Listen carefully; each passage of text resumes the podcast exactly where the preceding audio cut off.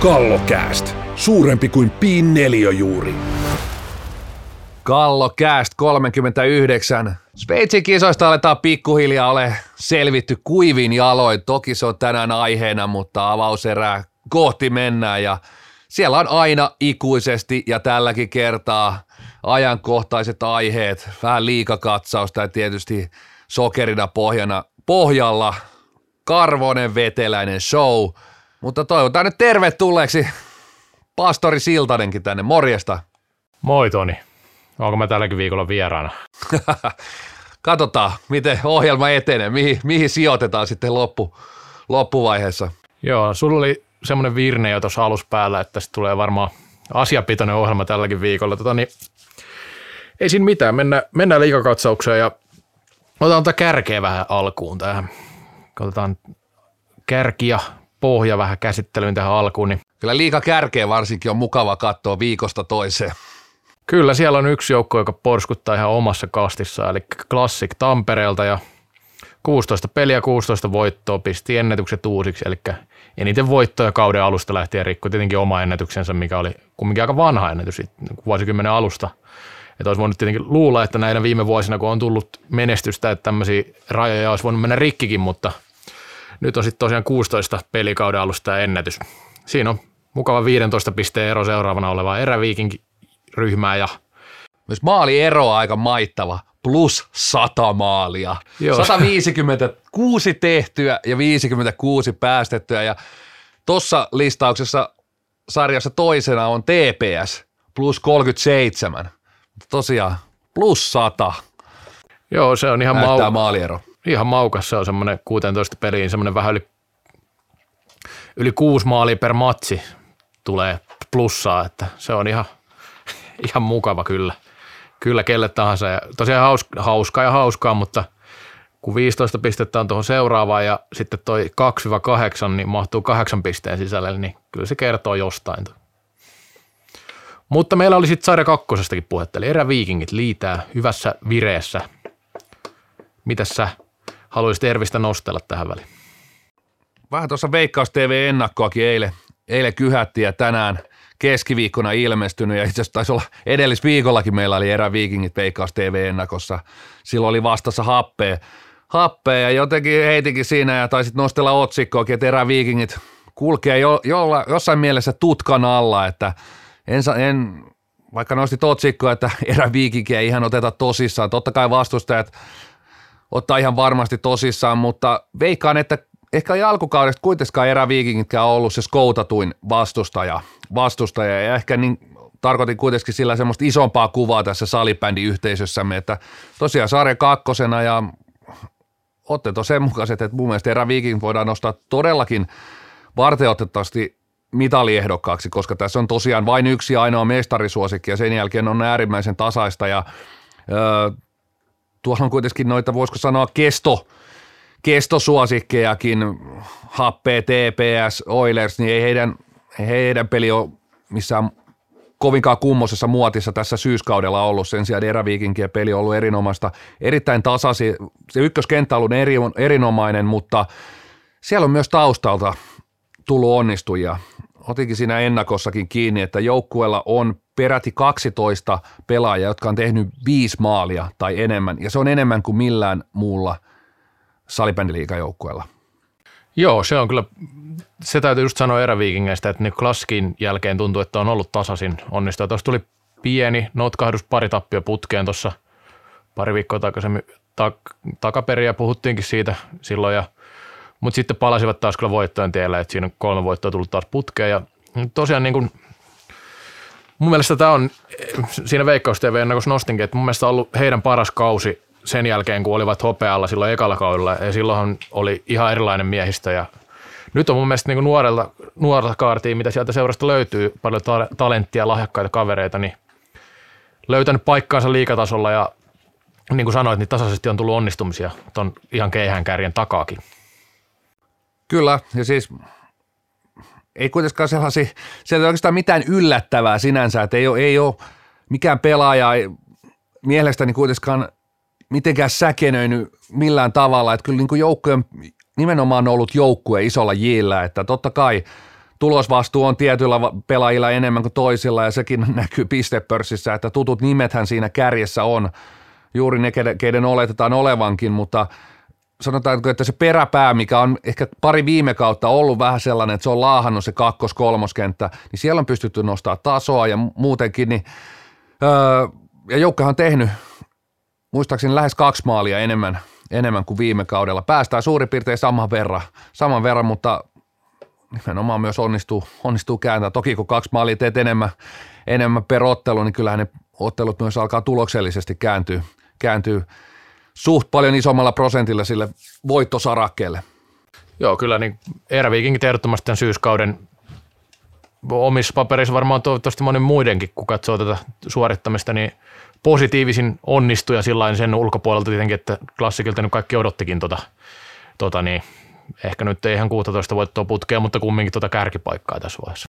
Ja nimenomaan oikeastaan eräviikingistä jos sanoisin tällä tavalla, että se on vähän otettu oikeastaan askel taaksepäin, mutta päästy, päästy kaksi, askelta, kaksi askelta eteenpäin, että jos ajatellaan niitä ensimmäisiä kausia, niin nehän oli aikamoisia tähtiryhmiä. Nyt, nyt on, nyt on oikeastaan, tuolla on paljon pelaajia, jotka on ollut tämän jo aika pidemmän aikaa tässä rosterissa mukana, mutta nyt, nyt myös Bengt Lodeniuksella täytyy nostaa hattua, että hän on saanut tästä ryhmästä aika tämmöisen kollektiivisen ja kentät säilynyt suht hyvin samoina, mitä seurannut pelejä ja, ja löytänyt toimivat ketjut, toimivan pelisysteemin.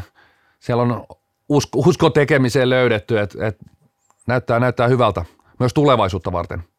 No sitten voidaan mennä sinne toiseen päätyyn vähän, eli nyt tästä häntä päästä mekin ollaan puhuttu paljon ja viime viikolla oli, tuosta, tota, niin, oli tuolla meidän pääkirjoituksena Tiira Jaakon kirjoitus tästä, että häntä pää huonoin monen vuoteen ja sekin on nostettu tässä meidän kästissä, että siellä on aika vähän voittoa, niitä varsinaisen pelien voittoja, niitä vieläkään kyllä paljon, että tuossa niin erottuu Tiikerit ja Oifiolla on kaksi varsinaisen pelien voittoa, mutta sitten edelleen velhoilla Steelersillä yksi voitto varsinaisella peleillä, Oifilla 10 pistettä, siinä siellä 11, sitten Tiikerit 9 pistettä, siellä 12, Velhot 7 pistettä, siellä 13 ja Steelers viimeisenä 6 pistettä 15 pelistä. Kyllähän tässä niin kuin tietynlaisia no, tätä alkukautta kun on seurannut, niin ei tämä nyt enää minä yllätyksenä tuu sillä No ei tuu, että kyllä se, voisi sanoa, että otettiin jo kausi ennakoissa tähän kiinni ja taidettiin tämän syksyn ensimmäisessä podcastissa sanoa, että samat kahdeksan pudotuspelijoukkuetta nähdään ensi keväänä ja tällä hetkellä ne on ne samat kahdeksan joukkuetta. Öö, Tuossa pitkään puhuttiin bottom sixistä, mutta kyllä se, se, on, se on erottunut kyllä, että kyllä Las Balls on noussut tuossa kuitenkin siihen omaan, voisiko sanoa omaan kastiinsa – et, et laskeskelin tuossa myös, että miten joukkueet on pelannut keskenään. Jos otetaan tämä bottom six, niin sielläkin erottuu tosi selkeästi tämä Laspi ja Olssi. Öö, Ols on kerännyt, kun bottom sixit on pelannut, siellä on aika vähän eri määrä otteluita totta kai, keskinäisiä otteluita, mutta on ihan selvästi 2,8 pistettä on Ols kerännyt näistä bottom six otteluista per ottelu. Eli lähestulkoon aina, aina harjannut sen kolmen pinnan voiton voiton. Itse asiassa vain yhden pisteen menettänyt bottom six jengiä vastaan. Lasp 2,5 pistettä. Ja sitten seuraavaan Tiikerit 1,6 pistettä. Oif, Velhot 1 piste per ottelu. Ja sitten Steelers 0,85. Ja tämä oikeastaan kertoo myös siitä, siitä että sitten kun mennään tähän häntä nelikkoon, niin miten ristiin nämä joukkueet on pelannut, kun otetaan pelkästään ne neljä, miten ne on pelannut vastakkain, niin siellä on parhaiten pisteitä kerännyt Tiikerit 1,75 ja huonoin on OIF 1,2. Eli siellä kukaan saa noin kahta pistettä per ottelu näistä.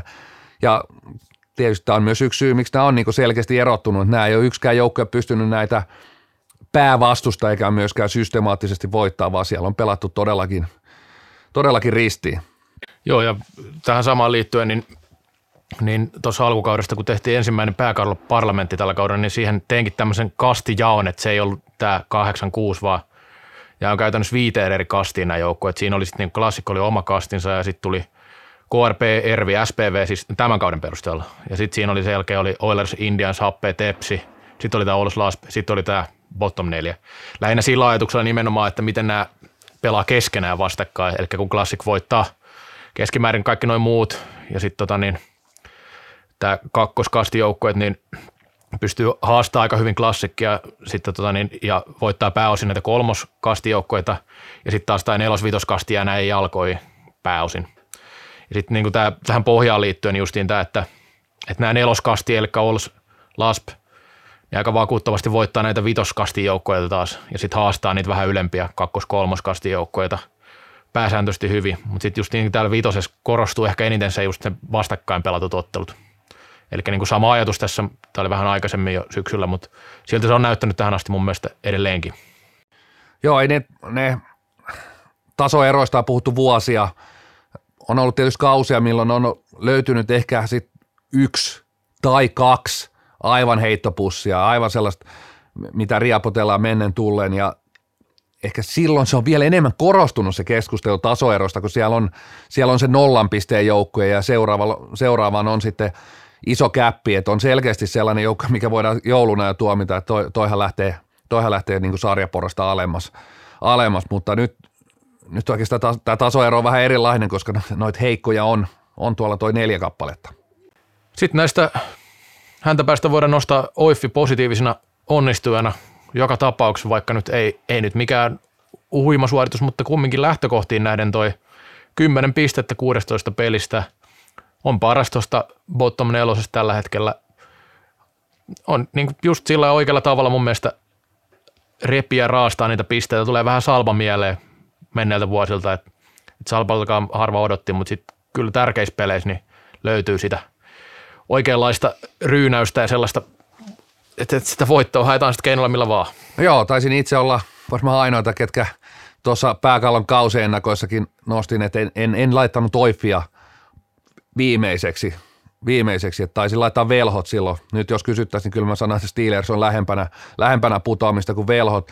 Mutta silloinkin per, perustuolle tulee oikeastaan itselläni juuri nuo, nuo samat, että Oifissa on tietynlainen kokemus ja sellainen, siellä ei ehkä tarvitse – valmentajankaan ja joukkuekaan, ei siellä mietitä välttämättä semmoista pitkää prosessia, että mitä tämä joukkueen kahden tai kolmen vuoden päästä, päästä tällä hetkellä. Että kyllä tuossa on ensisijainen tavoite vaan raapia pisteitä ja säilyä, säilyä salibändiliigassa. Ja joukkueen pelitapa oikeastaan on, on ollut jo vuosia hyvin samanlainen, ei siinä, siinä mitään, siellä ei, sillä ei lähdetä faneja hakemaan sillä pelitavalla, tai tietysti joku, joku varmasti fanittaa noin, noin kovaa niin työmäärää ja sitä, että se on hyvinkin riisuttu, riisuttu pelitapa, mutta uskon, että Oifi tulee kuitenkin olemaan näissä, etenkin näissä keskinäisissä peleissä vasta bottom nelosen ja jopa noita bottom six jengien keskinäisissä otteluissa, niin se on äärimmäisen ikävä vastustaja.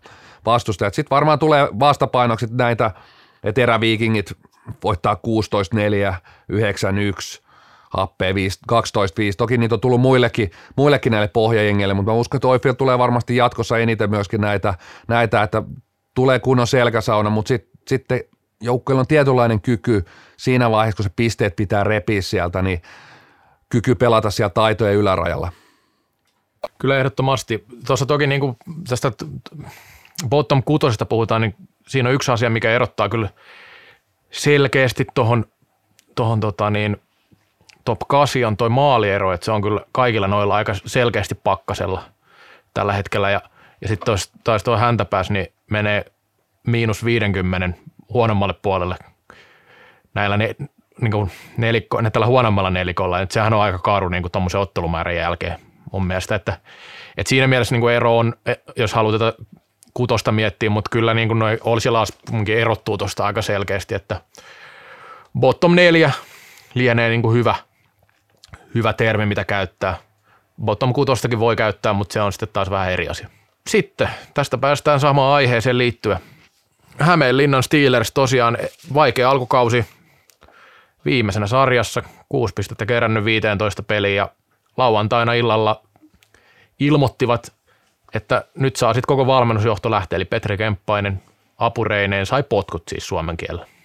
Viikko aikaisemmin, kahdeksas päivä, vajaa viikko aikaisemmin näitä potkuja, niin seuran toiminnanjohtaja Petri Torni totesi Häsassa, eli Hämeenlinnan Sanomissa, mutta är, ärsyttävä tuo Häsa. Sanoi, että joukkojen nuori on katsottava pitkäjänteisesti, prosessiin täytyy luottaa, pikavoittoja ei ole luvassa. Kuusi päivää myöhemmin koko valmennus moikka, lähtekää menee. Lähtekää menee. Tietysti joukko on, on sarjassa viimeisenä. Tässä samassa jutussa, missä oli tämä Petri Tornin haastattelu, siinä, siinäkin nostettiin se, että aika tukala tilanne on Steelersissa miesten puolella kokonaisuudessaan. Miesten liikajoukkue viimeisenä, A-pojat viimeisenä, B-pojat, B-pojat viimeisenä SM-sarjassa. Ja totta kai yksi syy on se, että siinä edustuksen jouduttu nostaa A-pelaajia, A-poikia, B-poikia ja B-poikia on sitten tullut vielä nuorempia pelaajia. Totta kai sillä on vaikutusta, vaikutusta mutta aika tämmöinen klassinen, että viikko aikaisemmin sanotaan, että ei tässä mitään, että pitkäjänteisyyttä vaan ja prosessi, prosessi kuntoon ja sitten viikon kuluttua niin näytetään koko valmennukselle ovea. Joo, mitä mä oon ymmärtänyt, niin seuran sisällä ei ole ollut mitään tällaista yhteistä ajatusta tästä oikein, että ne tälle kenkimiselle tässä tapauksessa tämä on ollut aika eripurainen ratkaisu sitten heittää pois valmentaja, koska kyllähän tuossa Kemppaisella aika tekemätön paikka on monella tavalla. Sieltä lähti Ville Lastikka, kumminkin huipputason pelaaja, pelaaja ja sitten muutenkin niin muuttuu aika paljon nuori joukkue, nuori joukkue olla vastuuta muuallakin kuin tuolla vaan. Tota, no, mitä hyötyä tästä voisi olla? Tavallaan tässä haetaan varmaan tämä herätystä. Tällä hetkellä nyt ei ole uutta päävalmentajaa julkaistukaan. Niitä ei ihan hirveästi ole tuolla markkinoillakaan semmoisia uskottavia. Ja siis sama tilanne sillä on edessä sillä uudellakin valmentajalla sitten, että siellä on pelaajamateriaali on erittäin rajoittunut. Paljon nuoria pelaajia tosiaan, jotka joutuu sitten niinku taistelemaan muistakin sarjapaikoista samaan aikaan, niin ei tuo helppo tilanne ole kyllä kellekään ja en tiedä sitten, että herättikö tämä ketään vai aiheuttiko tämä vähän enemmän sekaannusta nyt sitten. Kyllä en tiedä mitä joukkoa oikeastaan odotetaan. Tuskin tietenkään viimeistä sitä. Sitä ei varmasti joukkoja no, odota, siihen ei varmasti ole tyytyväinen Petri Kemppainenkaan. Et, et, tosiaan ennen kautta taas tein tämän oikeastaan arviot, arviot siirtokesän onnistumisesta ja siellä Steelers oli silloin toisiksi viimeisenä. 5 plus annoi arvosanaksi kesän siirtomarkkinoista, että kyllä lähtiöitä oli Santtu Pohjonen, Ville Lastikka, jo kaksi todella pitkää miinusmerkkiä. Kaapo Kettunen ei missään nimessä pohjoisen veroinen paikkaa ja sitten lähti tällaista perus, perusjantteria myöskin aika paljon ja se oikeastaan tällä hetkellä näkyy, että on jouduttu nostaa tosi nuorta pelaajaa sinne edustusjoukkueeseen. Tietysti niin kuin, jos ajatellaan näitä potkuja, okei, varmasti perusteltua sarja viimeisenä, mutta tulee taas mieleen, annetaan potkut ja sitten tulee ilmoitus, nyt, nyt etsitään paikkaajaa. Seuraalle ei ole varmasti tuohon laittaa latin latia, ei kovin monta euroa, euroa siihen päävalmentajan laittaa tai valmennusryhmää edes, niin annetaan potkut ja tässä vaiheessa aletaan, että kyllä, kyllä nämä hommat pitäisi sillä tavalla, kyllä, se, kyllä sille kyllä siellä jonkun näköinen pitäisi olla ajatus siitä, että kuka, tot, kuka tota laivaa tulee seuraavaksi vetämään ja ottaa, olla jo joku kontakti. Tämä ei ole kuitenkaan sellaista, tämä ei ole samanlainen maailma kuin valioliika tai missä sä voit ympäri maailmaa, on kuitenkin aina tarjontaa, siellä on aina työttömiä huippuvalmentajia tai joku NHL, siellä on ja jopa niin kuin jääkiekko SM-liikaa, että hyviä valmentajia on, on tarjolla ja siellä laittaa rahaa siihen.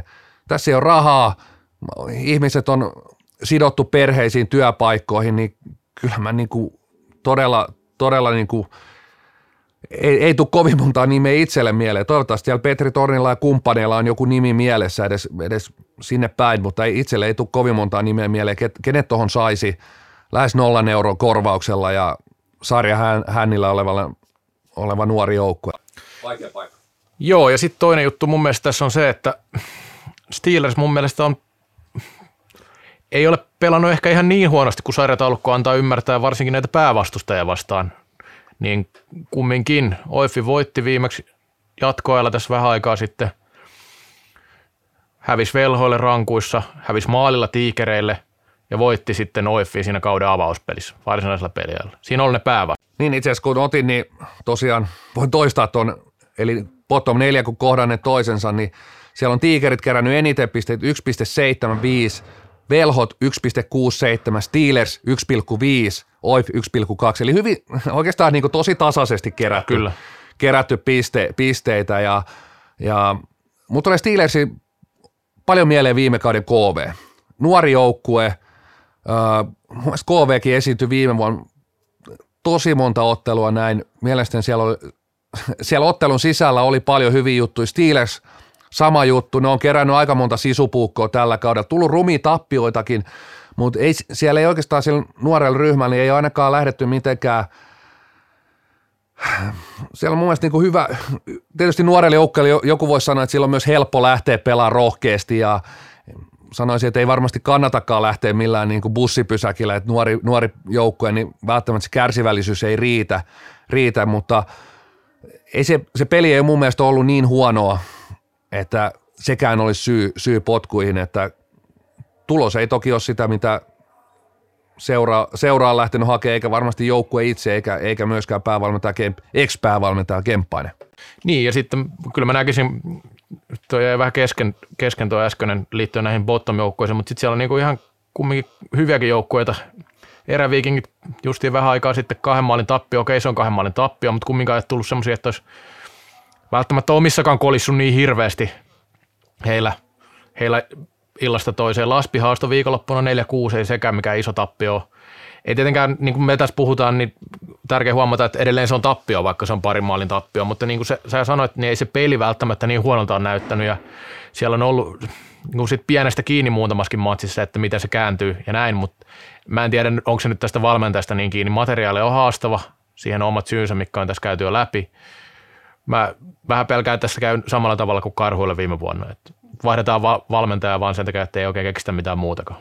Aika lailla vuosi sitten, itse asiassa tarkisti tuossa hetki sitten, että 7. tammikuuta, 7. tammikuuta niin karhu, karhut vapautti, Mikko Lehden pesti päätyy karhujen päävalmentajana ja nämä on aika harvinaisia nämä potkut.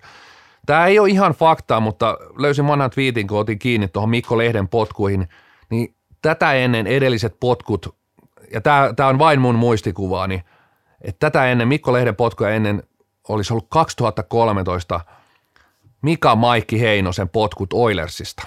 Ja nämä ei kuitenkaan, tämä kertoo myös siitä, mihin otettiin äsken kiinni, että, että, että niitä valmentajia, niitä ei kauhean paljon tuolla markkinoilla ole, kesken kauden niitä on vielä vähemmän, sun on aika lyhyellä aikavälillä aika vaikea saada hommattua töitä, jonkun elämäntilanne on kaupungissa X, hänet siirtymään – toiseen, toiseen paikkaan. Tietysti Hämeenlinnassa on se etu, että se on vielä ainakin Helsingistä Tampereella ajomatkan päässä, päässä että joitain nimiä varmasti on ja voi olla, että pääkaupunkiseudullakin jonkun, jonkun valmentaja puhelin soi. Onhan siellä Mika Ahonen ainakin vapaana. Joo, mutta... Ei laiteta vielä huhumyllyä päälle. Ei laita huhumyllyä päälle. Sanotaan nyt näin vaan, että no, Steelersille lykkyä pyttyy ratkaisussa, mutta saattoi olla vähän turha hätäinen vaihto tämä. Mutta mennään eteenpäin. Sitten vielä on tietenkin kaikkien aikojen suosikki osuus, Vetelän ja Karvonen ja Olssihan ei tietenkään pelannut viime viikolla. Ei pelannut, mutta onneksi, onneksi Pohjois-Suomessa ollaan jälleen valot päällä. Myös jouluna, jouluvalo taitettu kuuseen ja myös, myös toimistolla päälle, että kun ei ole herkkua tarjolla pelikentällä, niin Olssihan tarjoilee sitten ihan juttu muodossa, että nostettu Kempeleen pihoilta salipädin liikan ponnistaneesta Valte Karvosesta iso juttu, tai iso ja iso, mutta tuommoinen ihan luettava, luettava juttu. Ja miettikää, kuten on vähän vitsailtu, että mies on sieltä areenasarjoista nostettu salipäin liikan, eihän se kovin kaukana ole, että edelliskaudella Valte Karvonen ei edustanut mitään seuraa, että vähän pihapelejä kävi pelaamassa kavereiden kanssa ja, ja onhan tämä niinku, tähän huikea juttu, että täällä Karvonen toteaa tässä, että vielä viime kaudestakin Divarissa oli kaveriporukka, jonka kanssa vähän pellailtiin pari kertaa viikossa, käytiin vähän lätkyttelemässä. Oheisharjoittelua tai kesäreenejä ei ollut lainkaan, että on, onhan se, onhan se oikein. Nyt, nyt tietysti joku, joku tiukka pipo saattaisi nostaa, että nyt tämä Karvonen on, on polvivamman takia sivussa ja tietysti, että treenimäärät ja, treenimäärä ja taso on varmaan noussut aika, aika runsaasti liigajoukkuessa, mutta ettei, ettei olisi polvivammoilla ja sillä yhteyttä, mutta aika, aika kova nousu kuitenkin. Rank, rankkoja ankkoja edusti viime kaudella siis kakkosdivarissa. Kyllä. Kuitenkin, eli sitä ennen ei ollut seuraa, eli mun mielestä ihan mielenkiintoinen kyllä tämä story, niin kuin sanoit. Ja, tota, niin, Olssissa on ollut se, että siellä on, siellä on tosiaan skautattu noita alasarjoja aika vahvasti, paikallisia suuruuksia löytynyt sitten tuolta kakkosdivarin puolelta. Noin Valtakarvonahan on kumminkin aika nuori kaveri, taitaa olla 98 syntynyt, eli ei sillä niin kuin ole mikään alasarja jyrä ollut kumminkaan varmasti. Hallisarja Jyrä. No ihan kuinka vaan. Ja alasarja Jyräksi voisi sanoa millään, jos mies on pelannut yhden kauden vasta, vasta divarissakaan. Että Niin en tiedä, missä pelasit sitä ennen, mutta, tuo, niin, mutta joo, mielenkiintoinen. Kempeleen pihoilla pelasi, kuten juttu kertoo. No ehkä, ehkä joku seura on löytynyt ennen sitä, mutta ehkä ihan viime kaudella aloittanut, mutta, mutta voi olla tietenkin, että on aloittanut viime kaudellakin koko niin kuin oikeassa seurassa. Mutta tota, veteläistä ei tainnut olla mitään juttua tällä viikolla. Ei, me odotetaan, tässä on kuitenkin pyhiä tulossa, niin eikä Olssi tarjoille sieltä, sieltä seuraavaksi sitten veteläisestä. Ja sitten oli se sen jälkeen tietysti meidän fanipoikien toivelistalla, että seuraava juttu sitten Iiro Rantaniemestä. Joo, ja Iiro Rantanemihän on nuori, nuori kaveri. Kyllä, Odotetaan hänestä tulevaisuuden iso nimeä. kyllä. Jos ei juttua tuo, niin joutuu kohta soittelemaan poikia tänne, tänne vieraaksi. Mutta tästä toiseen erään. Kallokääst. Värikäs kuin naisten MM-kisojen mainos. toinen erä käyntiin. Ollaan päästy flow-tilaan. Flow-tilassa oltiin myös Sveitsissä, Neuschatelin, Neuschatelin, mikä lie, MM-kisoissa, jotka tosiaan paketoitiin viikon loppuna ja nyt me paketoidaan ne ihan lopullisesti. Laitetaan vielä oikein vähän rusettia ja lahjakäärettä päälle. Sieltä sitten tuli Suomi, kuten uutisoitiin oikein Helsingin Sanomatkin uutisoi, että Suomi venyi, venyi pronssimitaliin. Kyllä se on se nykytaso suomalaisessa naissalibändissä. Eli Suomi on maailman kolmanneksi paras ihan parhaimmillaan. Tämähän oli Tänään tuli muuten tuores rankingi, naisten rankingi. Siinäkin Suomi oli pudonnut kolmanneksi. Se on Suomen taso tällä hetkellä ilmeisesti sitten tota niin, Joo, tästä tuli vähän semmoinen kuva, että Suomi pelasi ihan, ihan ylärajoillaan koko ajan ja pääsi kumminkin sitten mitali, mitalimakuun kiinni. Ja mun mielestä voitaisiin ihan alkuun vähän kerrata noita pelejä, mit, mitä oli sen jälkeen, mitä viime viikolla nauhoitettiin. Siinähän alkoi ensi puolivälieristä ne tosi pelit. Vastaan tuli aina kova Slovakia ja Suomi oli oikeastaan aika hätää kärsimässä Slovakia vastaan loppupeleissä. Otan, otan vähän askeleen eteenpäin ja siinä mielessä, kun sitä pronssia sitten maisteltiin siinä, siinä sunnuntai-iltapäivänä ja, ja ne oli kaulaan ripustettuja pelaajia, haastateltiin ja seurasi somea ja Twitteriä ja vähän lehdistöäkin, niin tuntui se pronssi maistuvan todella hyvältä. Ja miksi se maistui? Muun muassa sen takia, että kyllä niin kuin pelaajat, joukkue, kaikki, kaikki aisteet, tuossa olisi pahimmilla saattanut käydä, että oltaisiin tapeltu sijoista 5-8. Ja kun otetaan vielä se pronssipelikin, niin siinäkin oltiin lähellä, että, että se mitali, mitali olisi haihtunut kokonaan ilmaan. Eli kyllä tässä, tässä turnauksessa oltiin lähempänä, loppupeleissä lähempänä sitä, ettei sieltä olisi ollut tuomistina mitään kuin sitä, edes sitä finaalipaikkaa. Finaalipaikkaa. Ja tämä Slovakia-peli, tämä oli, Kurronen, Kurronenhan otti ö, Ilmaveivin haastattelussa, Felix Heikkisen haastattelussa, toki kehui Slovakian ykköskenttää, hyviä pelaajia siellä, mutta oikeastaan sitten totesi siihen, että no ei siellä sen jälkeen oikeastaan mitään. Kaikki, ottelu, kaikki ottelu hän totesi, että vastustaja ei tehnyt mitään yllättävää. Ja jos vastustaja on Slovakian tasoinen ryhmä, missä ei ole mitään yllättävää, missä on muutama ok pelaaja, niin kyllä se oli, se oli niinku ehkä tämän, kuitenkin tämän turnauksen se, se ihan rimanalitus, Suomen niinku pahin rimanalitus. Suomi tosiaan oli aikaisemmin päästänyt, jos mä oikein muistan, niin neljä maalia kolmes peli Slovakia vastaan. Nyt meni kuusi omiin. Ja nyt jos sanotaan, että, että Slovakialla oli se ykkönen, että se Slovakia ykkönen oli se, mikä teki se niin kuin ainut, mikä pärjäsi Suomeen vasta. No mitä, jos Suomi ottaisi Oona Kaupin pois, teki viisi maalia siinä, 8-6 päättyi peli, niin kyllä se kertoo siitä, että Suomella oli aika niin kuin palikat sekaisin siinä myös, ja ei voi mun mielestä sanoa, että vastustajalla on vain ykkönen, kun Suomikin oli käytännössä ykkösen varas melkein koko turnauksen tässä, kun ruvetaan oikein miettimään sitä asiaa. Et ei se ole niinku mikään selitys. Kyllä se Slovakia-peli, okei se on voitto, on voitto, ei siinä mitään, mutta ei se nyt esityksenä ollut kyllä mikään hyvä, hyvä. Ja joku voi sanoa, että sitä ehkä ylianalysoidaan, että nämä pelit on vaan semmoista pakkopullaa ja näin, mutta ei se kyllä siltä näyttänyt siinä kolmoserässä, että Suomellakaan olisi ollut palikat ihan niin kuin paikoilla, eikä se peli mennyt niin kuin Suomi oli ajatellut, tai Suome, Suomen valmennusjohto oli ajatellut. Se on, mä olen siitä aika varma, vaikka niin kuin joku väittäisi jotain muuta. No joo, kyllä siis, kyllä tässä ottelussa pitäisi selkeä tasoero, vaikkei se, voisiko sanoa, vaikkei peli kulkisi kuin unelma, niin tämä, tämä tasoero pitäisi olla niin selkeä, selkeä ja pelan tässä vähän näihin lehtijuttuihin ja fanitoimittajien juttuihin, kun oikeastaan Suomella annettiin jo ennen kisoja vähän tämmöinen van, vapaudu vankilasta kortti, kuten itsekin nostit, nostit tuossa kerran, niin No, nuori joukkue, no yhtä lailla siellä on niin kuin Slovakiallakin nuoria tyttöjä parikentällistä, ihan, ihan pikkulikkoja ja paljon vähemmän heillä on kokemusta kovista peleistä kuin näillä suomalaisilla. Et, et, siis kyllä se tasoero kuitenkin Suomen hyväksi siinä ihan, ihan niin kuin rosterissa oli jo merkittävä, että se ehkä nyt sitä viimeisenä käteen tuosta puolivälieräottelusta myöskin, että ja ja tämän jälkeen Suomi vaihtoi oikeastaan ykkösmaalivahtia. Ja et jäi vähän niin kuin näistä kisoista myös se kuva, että mikä on vaikka ollut miesten kisoihin selkeä ero, että siellä on, siellä on lähdetty kisoihin selkeällä ykkösmaalivahdilla. Öö, näissä ei ainakaan itselle tullut ihan sellaista kuvaa, että Suomella olisi ollut selkeä ykkösmaalivahti. Tai jos se oli, niin se oli Krista Nieminen tähän puolivälierä asti. Että hän oli ykkösmaalivahti, jonka jälkeen valmennus teki sen sitten muutoksen ja päätti, että jaha, ei pysty kantaa viittaa, ei pysty kantaa sitä ykkösmaalivahdin viittaa, nyt on Siltasen vuoro kokeilla.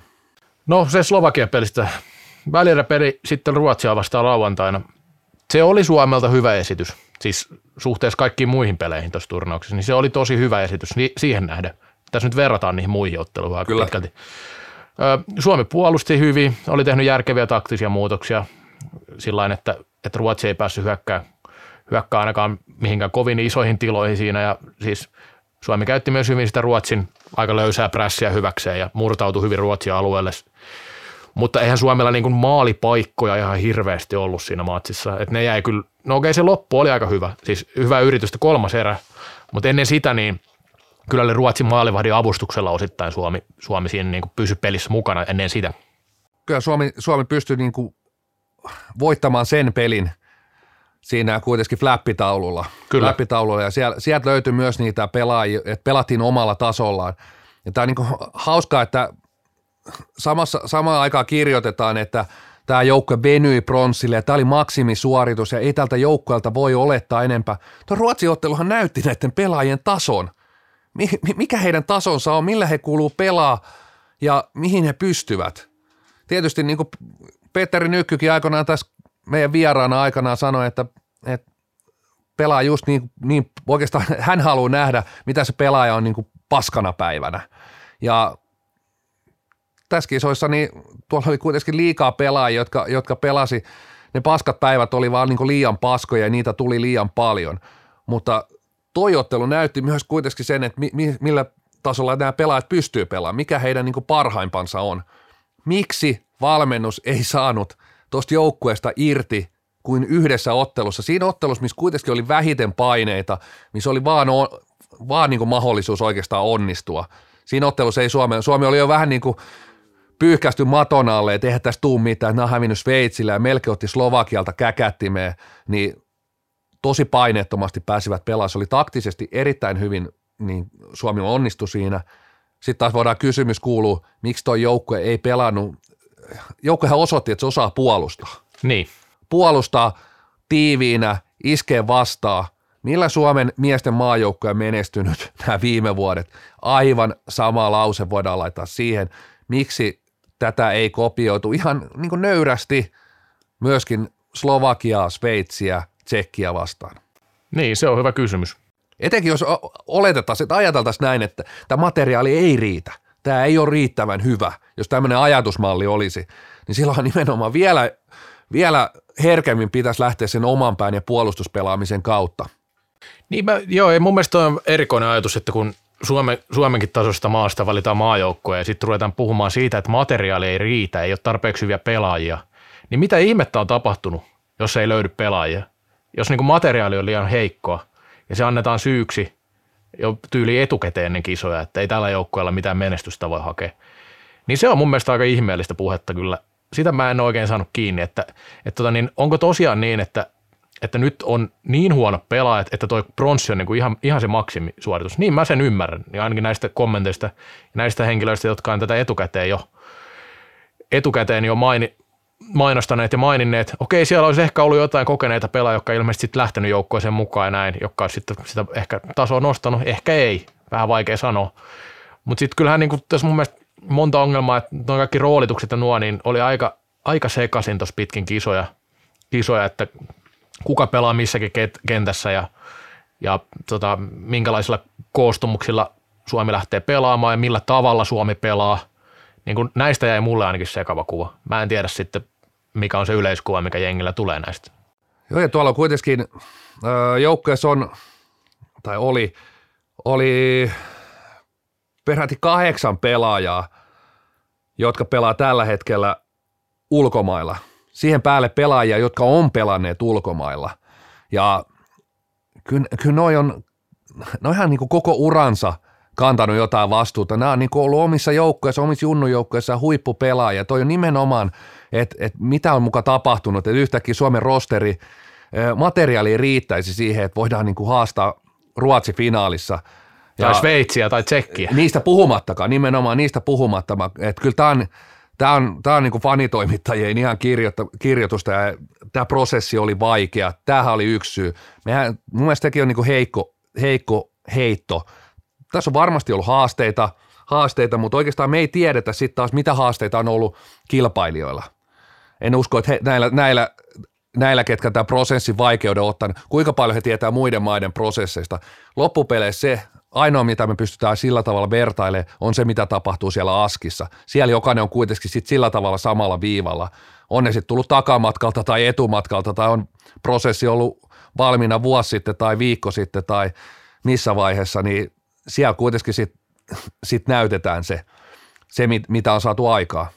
Joo, ja täytyy sanoa se, että meidän jäi muuten tuo tsekkipeli vähän käymättä, mutta se oli aika samanlainen kuin se Sveitsi-peli, että siihen ei, ei sinänsä lisättävä. Palataan noihin yksilöihin myöhemmin, ne liittyy aika paljon siihen matsiin. Mutta tota, se täytyy vielä sanoa, että kun puhuttiin, että nuoria pelaajia, kokemattomia pelaajia, Suomen keski-ikä ei ihan hirveästi heittänyt niistä kärkimaiden keskiästä. Se oli aika lailla sitä 24 25 maksimissaan se keski-ikä. Suomella se oli 23, jotain. Joo, nuori joukkue monella tapaa, mutta naisten puolella ottaisin semmoisen eron nyt kumminkin, että ei kukaan nyt vaan vahingossa vertaa sitä miesten puolella tätä keski-keskustelua. Että semmoinen pelaaja, joka on 23 tai 24, niin on saattanut pelata melkein 10 vuotta pääsarjassa. Eli ei ole niin mikään kokematon pelaaja. Kun taas miesten puolella puhutaan sitten jo useamman vuoden vanhemmasta pelaajasta, koska harva murtautuu niin nuorena pääsarjatasolle. Kyllä se niin kuin Veera Kaupit myy kippilä, että on pelannut vaikka kuinka kauan aikuista Oho, siellä pelaa Kaupit jo toista kautta. Ehkä maailman parhaassa seurajoukkue, seurajoukkue. Ja on 21 vai 22? 22-vuotiaita taitaa niin. olla, niin seurajoukkueessa ykkösroolissa, niin en mä nyt ihan niin kuin sellaista pitäisi heitä kovin kokemattomina, ja kyllähän ne näytti kentälläkin, kentälläkin useammassa ottelussa, hekin oli heikkoja Sveitsi-ottelussa alkulohkossa, alkulohkossa mutta, mutta siis, et, ja heillä se ykkösviitta on, ja hyvin he kantoivatkin näissä kisoissa sen ei, ei, ei kukaan heidän ikänsä siellä katsonut tai kysellyt, että, että onko nämä liian, oliko kaupit liian kokemattomia. Ei, ei mielestäni. Niin ja sitten tämä ikähomma muutenkin naisten puolella, että jos puhutaan, että on kokeneita pelaajia, niin naisten puolella se usein, usein maajoukkueura on päättynyt kolmekymppisenä tai aiemmin. Ne on silloin siitä 20 siihen 30 tai 18 vuodesta. Eihän se, se, ei, niin kuin sitä, se ikä ei mun mielestä selitä sitä asiaa ihan niin, niin yksilitteisesti kuin annettu ymmärtää. Kun Anna Viik on lopetti ilmeisesti uransa nyt. Mun mielestä alle, muistaakseni alle 30, taitaa olla 91 syntynyt pelaaja. Eli ei siinäkään niin kuin mikä ikäloppu on ollut pelannut monet kisat, kisat ja näin, niin ei se, se ei ole niin kuin noin vertailukelpoinen mun mielestä ja 91 syntynyt. Ja siinä on kokenut pelaaja naisten puolella. Siis pidetään todella kokeneena, kaiken nähneenä pelaajana. Hän on 28. Joo, ensimmäinen MM-kulta, oletan myös, että ensimmäiset MM-kisat vuonna 2009. Kyllä, eli kymmenen vuotta sitten 18-vuotiaana. Tämä mun mielestä kertoo paljon paremmin siitä, että mikä on na- semmoinen naispelaajan se evoluutio tavallaan tuossa niin maajoukkuepuolella, kuin se, että ruvetaan puhua, että ne 23-vuotiaat olisi vaikka nuoria vielä suhteessa. Mutta se siitä kokemuksesta ehkä ei tarvi enempää, enempää jauhaa, mutta sitten tämä pronssityytyväisyysjuttu, niin mun mielestä edelleen siihen pitäisi vielä vähän palata, että, että kuinka tyytyväinen siihen voi olla. Niin jos tuolla on neljä maata, jotka voi voittaa mestaruuden lähtökohtaisesti, niin okei, Ruotsi on mun mielestä selkeä ennakkosuosikki, ei siinä mitään. Mutta sitten niinku, sä oot siitä neljännestä, niinku, sä oot yhden voittanut niistä. Suomi se on toiseksi viimeinen. Kyllä. Voitit yhden pelin jatkoajalla, hävisit kaksi muuta kovaa peliä. Se oli Suomen sapluuna näissä kisoissa. Ja kuten otin kiinni tuohon vähän, että mä ymmärrän siinä, siinä hetkessä, tai vaikka se pronssi olisi tullut eri tavallakin, vaikka se olisi tullut sillä tavalla, että oltaisiin pelattu ihan hyvin, Sveitsi kaatunut, men, no tietysti ei olisi tullut Ruotsi vastaan, mutta sanotaan, että sieltä tulee pronssia, ihan ok otteet, hävitty Ruotsille tiukasti, niin kyllä se pronssi siinä, viimeinen ottelu voitettu piste ja se on hoidettu maaliin se viimeinen ottelu. Nyt oli paljon vaikeuksia, peli ei kulkenut, oltiin lähempänä sitä, että ei saada mitalia ollenkaan, niin totta kai se, siinä hetkessä se maistuu se mitali, mitali mutta kyllä, kyllä pitää nähdä niin kuin vaan sen, sen taakse, että toi pronssi on, se on vaan salibändi, tämä kertoo tietysti tästä lajista, kulta on se, mitä haetaan, hopee, se on se minimisuoritus ja kaikki sen jälkeen on, on niin kuin farssi. Ja no, toki Lasse Kurant viittasi tuossa varmaan vähän pilke silmäkulmassa, että ei ollut iso, isoa vastaanottokomitea lentokentällä vastassa.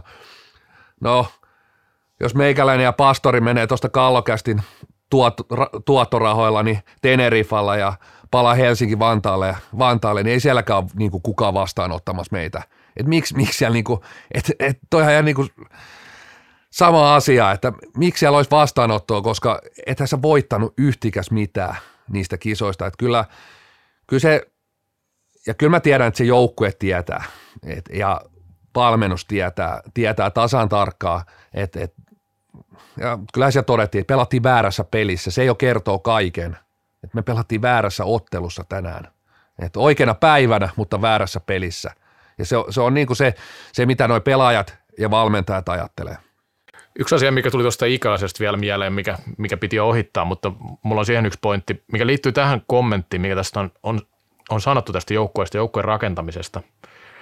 Eli tähän puuttuu niin kuin sillä, että tässä on seuraava run, seuraavalle kymmenelle vuodelle joukkueen runko, runko tavallaan, että sitten se menestys ehkä on niin kuin toissijasta vielä toistaiseksi. Mä pidän tätä tosi outona kommenttina. Ajatellaan semmoista pelaajaa, joka on vaikka lähellä sitä maajoukkuepaikkaa.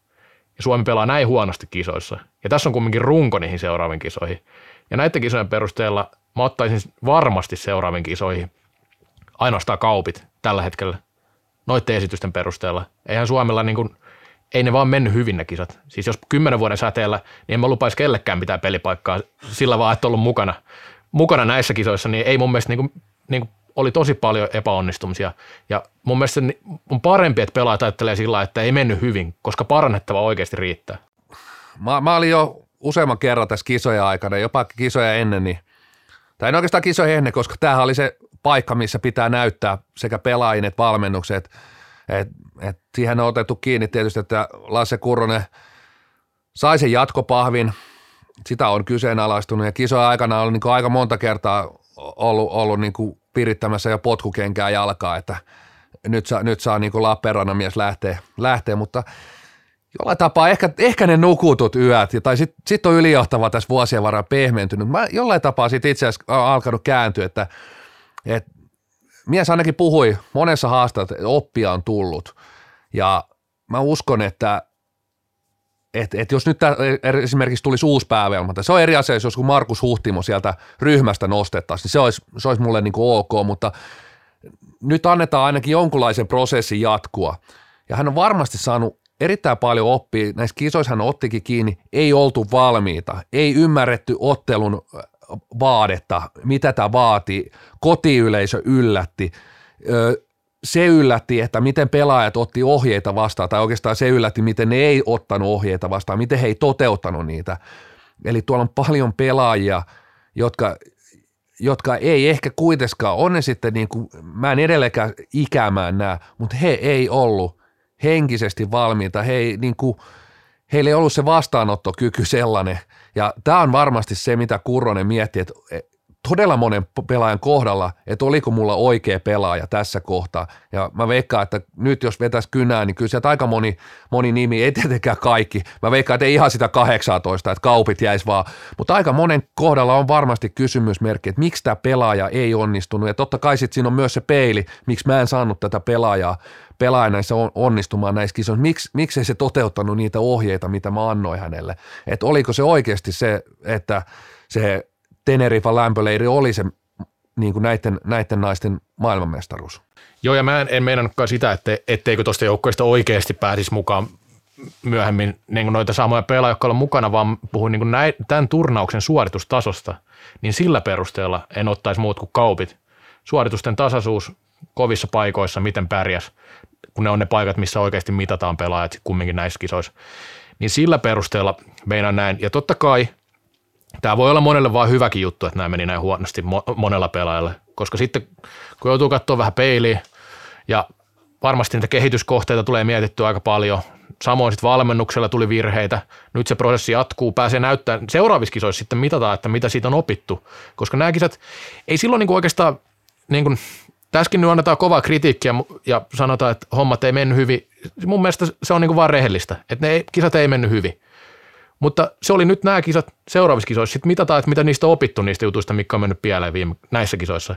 Ja sitten se, että niinku, niinku mä uskon, että kyllä niinku pelaajat ja valmennus tietää, että homma ei mennyt nappiin. Tämä pronssi on varmaan osin sitä, että halutaan tuoda kumminkin joku positiivinen juttu ulospäin sieltä, että ehkä niin kuin ei ole haluttu lähteäkään sille linjalle, että hirveästi manattaisi julkisuudessa juttua tai näin. Ja sitten kun siinä on monta suhtautumistapaa. Mutta kyllä se mun mielestä, että Kurronen toteaa, että väärä peli, väärä peli jo kertoo, että, tämä ei, tämä ei ole niin lähelläkään sitä tavoitetta. tavoitetta ja, ja mä nostasin sen, että mun mielestä niin nämä venymiset ja nämä on niin ihan, nämä pitää niin lopettaa niin ihan välittömästi. Ja mä tiedän, että joukkue ei ajattele näin. Niin tää, näissä kisoissa oli kaikki, lopulta, loppujen lopuksi kaikkien aikojen mahdollisuus voittaa maailmanmestaruus. Noin huonoa Ruotsia ei muista kuka edes varmaan Mika Hilska, se on nähnyt kaikki kisat. Niin mä en usko, että se on nähnyt noin paskaa Ruotsia. Ja, ja mä veikkaan, että noin paskaa Ruotsia ei tulla näkemäänkään. Kyllä, siis tietysti toivon ehkä suomalaiset salipäänikanat, että ne ei opi vieläkään mitään, mutta oikeasti niin surkeasti valmennettu Ruotsi, ne meinas hävitä Sveitsille ja ne meinas hävitä Suomelle – ja se rosteri on kuitenkin niin kuin ihan omaa luokkaansa. Tuo, et valmennettuna toi ryhmä, niin se olisi niin kuin kävely maailmanmestaruuteen. Nytkin se käveli ja siellä oli oikeasti niin kuin ainoa, mitä oltiin tehty, niin ostettu lentoliput ja jonkun muutsi pyydetty sinne valmentamaan. Niin eh, siis kaikkien aikojen sauma. Kaikkien aikojen sauma. Se oli myös Veitsillä kaikkien aikojen sauma, Tsekillä kaikki. Kaikilla on niin kuin sauma voittaa se maailmanmestaruus Ruotsilta. Mä en usko, vaikka Anna Viik lopettaa, niin, niin noin huono Ruotsi ei tule kyllä ihan hetkeä veikkaa no sitä on vähän vaikea arvioida, että olisiko se ollut kaikkein aikojen saama, mutta kyllähän se niin kuin alusta asti, kun lähti väär, väärille jengoille toi Suomen pelaaminen, niin niin sanoin ainakin, että se Ruotsi ei, noin huono Ruotsi ei kohtaa kyllä kovin montaa kertaa. Että no se, on se antaa sen mun mielestä sen, kuitenkin sen kultasauman siinä. Loppukaneettina voidaan tästä Suomen esityksestä varmaan sanoa se, että, että toi niin, se tsekkipeli ratkaisi kumminkin niihin yksilöihin aika vahvasti kaupit, no 2 plus 1 molemmat ja kyllähän niin kuin näki, että sieltä oli kaksoset hakemassa mitalia, pelasi huippupeli ja harvoin näkee tuommoista peliä, että oikeasti kahden pelaajan merkitys on noin iso, kuin siinä tsekkiä vastaan. Ja tämä on mun mielestä tietyllä lailla niin kuin hyvin se on samaan aikaan huolesta. Tietysti hienoa, että meillä on tuommoiset, tuommoinen kärkiosaaminen, mutta verrataan niin kuin vaikka miesten puoleen, niin eihän kuitenkaan niin kuin Suomen miesten yksilöistä, joku varmaan tästäkin nyt on taas niin kuin kaivaa nessupaketti, että mitä ne aina vertaa miehiä, miehiin. Kyllä, kyllä niitä vaan nyt verrataan, niin kuin, että siellä on kuitenkin aika paljon samoja prosesseja, nämä, nämä käy samoilla leireillä, siellä on niin kuin samoja rakenteita, rakenteita. Voidaan kysyä, että miksi nämä, miksi nämä miehet onnistuu, naiset ei onnistu, koska siellä on niin kuin samat, samat lämpöleirit, samat Eerikkilät, samat sikatestit ja ties mitkä. Se, mitä esimerkiksi kuulu, kuulu niin Suomen testitulokset on heikentynyt kotikisoista. Ja en, en itse ehkä niin selkeästi tätä ole, mutta muutamat, muutamat, muutamat valmentajat otti myös tänne esiin noissa otteluissa, että Suomelle ei olisi riittänyt jalka. Jalka. Onko se sitten yksi syy, että jalka ei riitä? silloin sul, sit kun sulla on maitohapot jaloissa, niin jossain vaiheessa niin maitohapot on korvien välissä. Sun on aika vaikea siinä vaiheessa noudattaa sitä pelisysteemiä, kuunnella mitä valmentaja sanoo. Oliko tämä joukkue niinkin yksinkertainen, että voiko, jouk- tämän, voiko niin tasolla kaatua siihen, että joukkue ei ole kunnossa.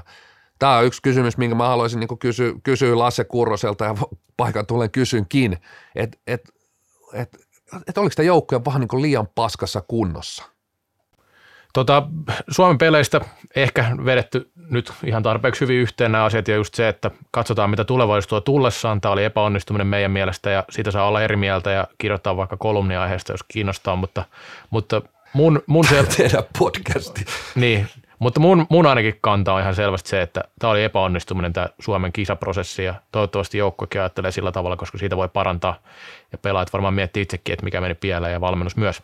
Mutta sitten katsotaan kisoja vähän ylipäänsä vielä yli, yleisesti ottaen.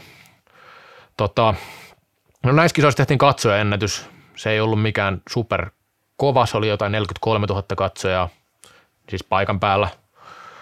Paikalla ilmeisesti paikallisten, tai paikalla olleiden kommenttien perusteella siellä on kuitenkin ihan hyvä meno, vaikka tuo paikka nyt Sveitsi, ei ole. Se on kyllä hyvä, tunne, hyvä tunnelma otteluissa, että se on niin kuin, kyllä ne käkikellot vai mitkä, mitkä lehmänkellot lehmänkellot tuo hyvää tunnelmaa. Sveitsiläiset osaa ääntä pitää, ääntä pitää ja kuitenkin ehkä se, no se harjoitushallihan nyt oli ihan hirveä, mutta toi pääareena, niin se oli varmaan näihin niin karkeloihin just oikein kokonen, että et usein varmaan pelattu sitten vähän liian isoissakin halleissa, et, et, et, ja hienoa, että se on niin ollut loppuun myyty myöskin. Finaalipäivä. Kyllähän toi niin aika paljon jää tietenkin viime vuoden miesten kisojen ennätyksestä, mutta sitten pitää verrata siihen kontekstiin, eli naisten kisoissa tämä on paras tulos, mitä on koskaan ennen aikaisemmin tehty, eli sinänsä onnistuminen sveitsiläisiltä. No sitä ei varmaan tarvi enempää jauhaa. No sitten on tämmöistä juttu liittyen tähän, mistä vähän puhuit jo aikaisemmin. Eli tähän kun Sveitsi, Sveitsi pelasi finaalista, monet oli sitä mieltä, että Sveitsin olisi jostain syystä niin pitänyt voittaa mestaruus. Ne pelasi Ruotsia vasta ja nousi tasoihin lopussa, niin mä en kyllä itse ole keksinyt yhtään syytä, miksi Sveitsin olisi pitänyt voittaa mestaruus noissa kisoissa niin miksi? Vastaan kysymykseni, että miksi? Joukkohan teki niin kuin yhden kaikkia aikoja niin kuin ihme nousuista. Kyllä. Nöshätelin ihme. Niin tota, välierässä. Et mä sanoin, että ottelu, se Sveitsi-tsekki, niin se pari vikaa minuuttia, niin kyllä saa niin kuin aika monta sataa kertaa pelata, että Sveitsi tekee tuollaisen nousun. nousun. Et lähempänä hän oli pronssiottelua kuin sitten lopuksi niin kuin maailmanmestaruutta. Et kyllä siinä, ja finaalissa äh, Sveitsin maalivahti oli erinomainen, Ruotsi oli edelleen, Ruotsi oli niin kuin huono siinäkin ottelussa, mutta en mä niin kuin, miksi, miksi niitä olisi pitänyt voittaa, se olisi ollut kivaa vaihtelua jonkun mielestä. Niin, se olisi ollut jotenkin mun mielestä epärehellistä monella tavalla. Ensinnäkin sillä että Ruotsi oli kyllä selkeästi parempi, vaikka ei hyvin pelanneet tuossa finaalissa, niin kyllähän Sveitsi huonommin haastoi silti Ruotsia kuin Suomi. Siellä nyt veskari seisoi päällään kyllä aika pitkälti ja maali hylättiinkin, mikä kyllä. aiheutti kyllä, kyllä varmasti niin kuin – no se nyt oli, palataan siihen farssiin kohta, mutta tota, niin se, se, nyt oli oma lukunsa vielä siinä pelin sisällä. Tulivat tasoja ihan lopussa, mutta niin sen pelin aikana koko ajan mietin, että koskahan niin Ruotsi oikeasti meinaa naulata tämän pelin niin, että tämä ratkee, koska se koko ajan näytti siltä, mutta ei sitten tullut sitä ratkaisua ennen kuin jatkoajalla, jatkoajalla mutta niin kuin se, että että olisiko se ollut millään tavalla lajin kannalta mitenkään positiivista, että Sveitsi olisi voittanut siinä mielessä, että Sveitsi nyt ei ollut näiden kisojen paras joukkue missään tapauksessa. Että se niin pitkässä juoksussa sitä tota, ää, välimatkaa, mitä Ruotsi on, niin ei, en mä usko, että se olisi sitä hirveästi kaventanut siinä vaiheessa. Näiden yksittäistä kisoja merkitys, ne on yksittäisiä otteluita, nehän ei muuta yhtikäs mitään, vaikka, ne, vaikka me oltaisiin käännetty tuo järjestys, että Tsekki olisi ollut mestari ja Ruotsi viimeinen, niin ne muutokset niin kuin nopealla aikavälillä on kohtuullisen pieniä. Esimerkiksi, että pelaaja, pelaajatuotanto, se pelaajamassa, se maassa, se pysyy kahden vuoden päästä aika lailla sama, sama. Ei se, ei se niin yhtäkkiä muutu mihinkään. Toki jos Ruotsi olisi ollut vaikka kolmas, niin siellä varmasti niin kuin mietittäisiin sitä niin kuin kisaprojektia hyvin eri tavalla. Vaihdettaisiin todennäköisesti valmentaja, saattaa nytkin vaihtua. Kyllä siellä on ollut keskustelu, että nämä oli niin kuin ihan, ihan niin kuin mädät kisat Ruotsilta, vaikka mestaruus tulikin, niin varmasti niin mietittäisiin sitä, sitä kahden vuoden sykliä, että miten me palataan maailmanmestariksi, mutta sitten taas isompaa kuvahan se ei muuta niin yhtikäs millään, millään tavalla, että ei se, ei se ei Suomen naisten salibändi liikaa olisi mitenkään suositumpia, ei, ei, se, ei siellä tapahtu, mitä, niin kuin tämä on, tämä on niin kuin esitetty vielä niin kuin miljoona kertaa tämä kysymys ja et, et, mitä se maailmanmestaruus vaikka olisi niin kuin vaikuttanut Sveitsissäkin, niin ei, ei niin kuin yhtikäs mitään. Niin ja tästä päästään taas siihen, että edelleenkin kun tuo Suomi on ruodittu kovaa tässä, niin Suomi kumminkin lähtökohtaisesti pitäisi olla siinä top kaksikossa. Niin kuin sen yleisen ison tason, ison kuvan perusteella Suomi kuuluu siihen kahteen parhaaseen joukkueeseen lähtökohtaisesti kisoissa. Kyllä. Ja mä tykkään siitä ajatuksesta, että se paras on paras. Kyllä. Silloin kuitenkin siinä ei tule sellaista sitä vähäistäkään haihattelua, että, että mun mielestä niin Sveitsi ja Tsekin pitää ymmärtää, että he on takamatkalla. Sieltä tulee se lucky shot ja jompikumpi voittaa maailmanmestaruuden, niin siinä on niin kuin enemmän mulla pelkoa, että nyt, nyt, niin kuin, nyt siellä on niin kuin varaa höllätä, vaikka niitähän pitäisi polkea sillä resinalla niin kuin hullun tavoin, että ne saa nämä kaksi pendoliinoa kiinni. Niin semmoinen niin kuin yllätysmestaruus saattaisi aiheuttaa niin kuin pidemmässä juoksussa mun mielestä niin kuin negatiivisen vaikutuksen. Siksi oikeastaan toivon, että niin kuin paras, paras näissä voittaa ja niin kuin isos, isommassa kuvassa paras joukkue. Joo, ja Su- Suomellekin, niin kuin sanoin, niin saattaa olla ihan hyväkin, että meni penkin alle, sitten mietitään, että mikä meni pieleen ja mitä voi parantaa seuraavan kisoihin. No nyt mennään siihen VAR-asiaan, eli tämä nyt ei taida olla se varsinainen VAR, joku maalitarkastusjuttu, juttu, mitä käytettiin finaalissa, se oli suomalainen tuomaripari. Tota, se tosiaan katoi sitä ja vähän tai pyörittelee aika paljonkin päätä, kun katsoin sitä tilannetta. Et siinä oli ensin sellainen tilanne, että pallo kävi sinne ihan viivalla, ja sitten se peli jatkuu, ja sitten siinä toisessa tilanteessa kävi niin oikeastaan siellä takaraudas melkein se pallo, eli se oli ihan selkeästi.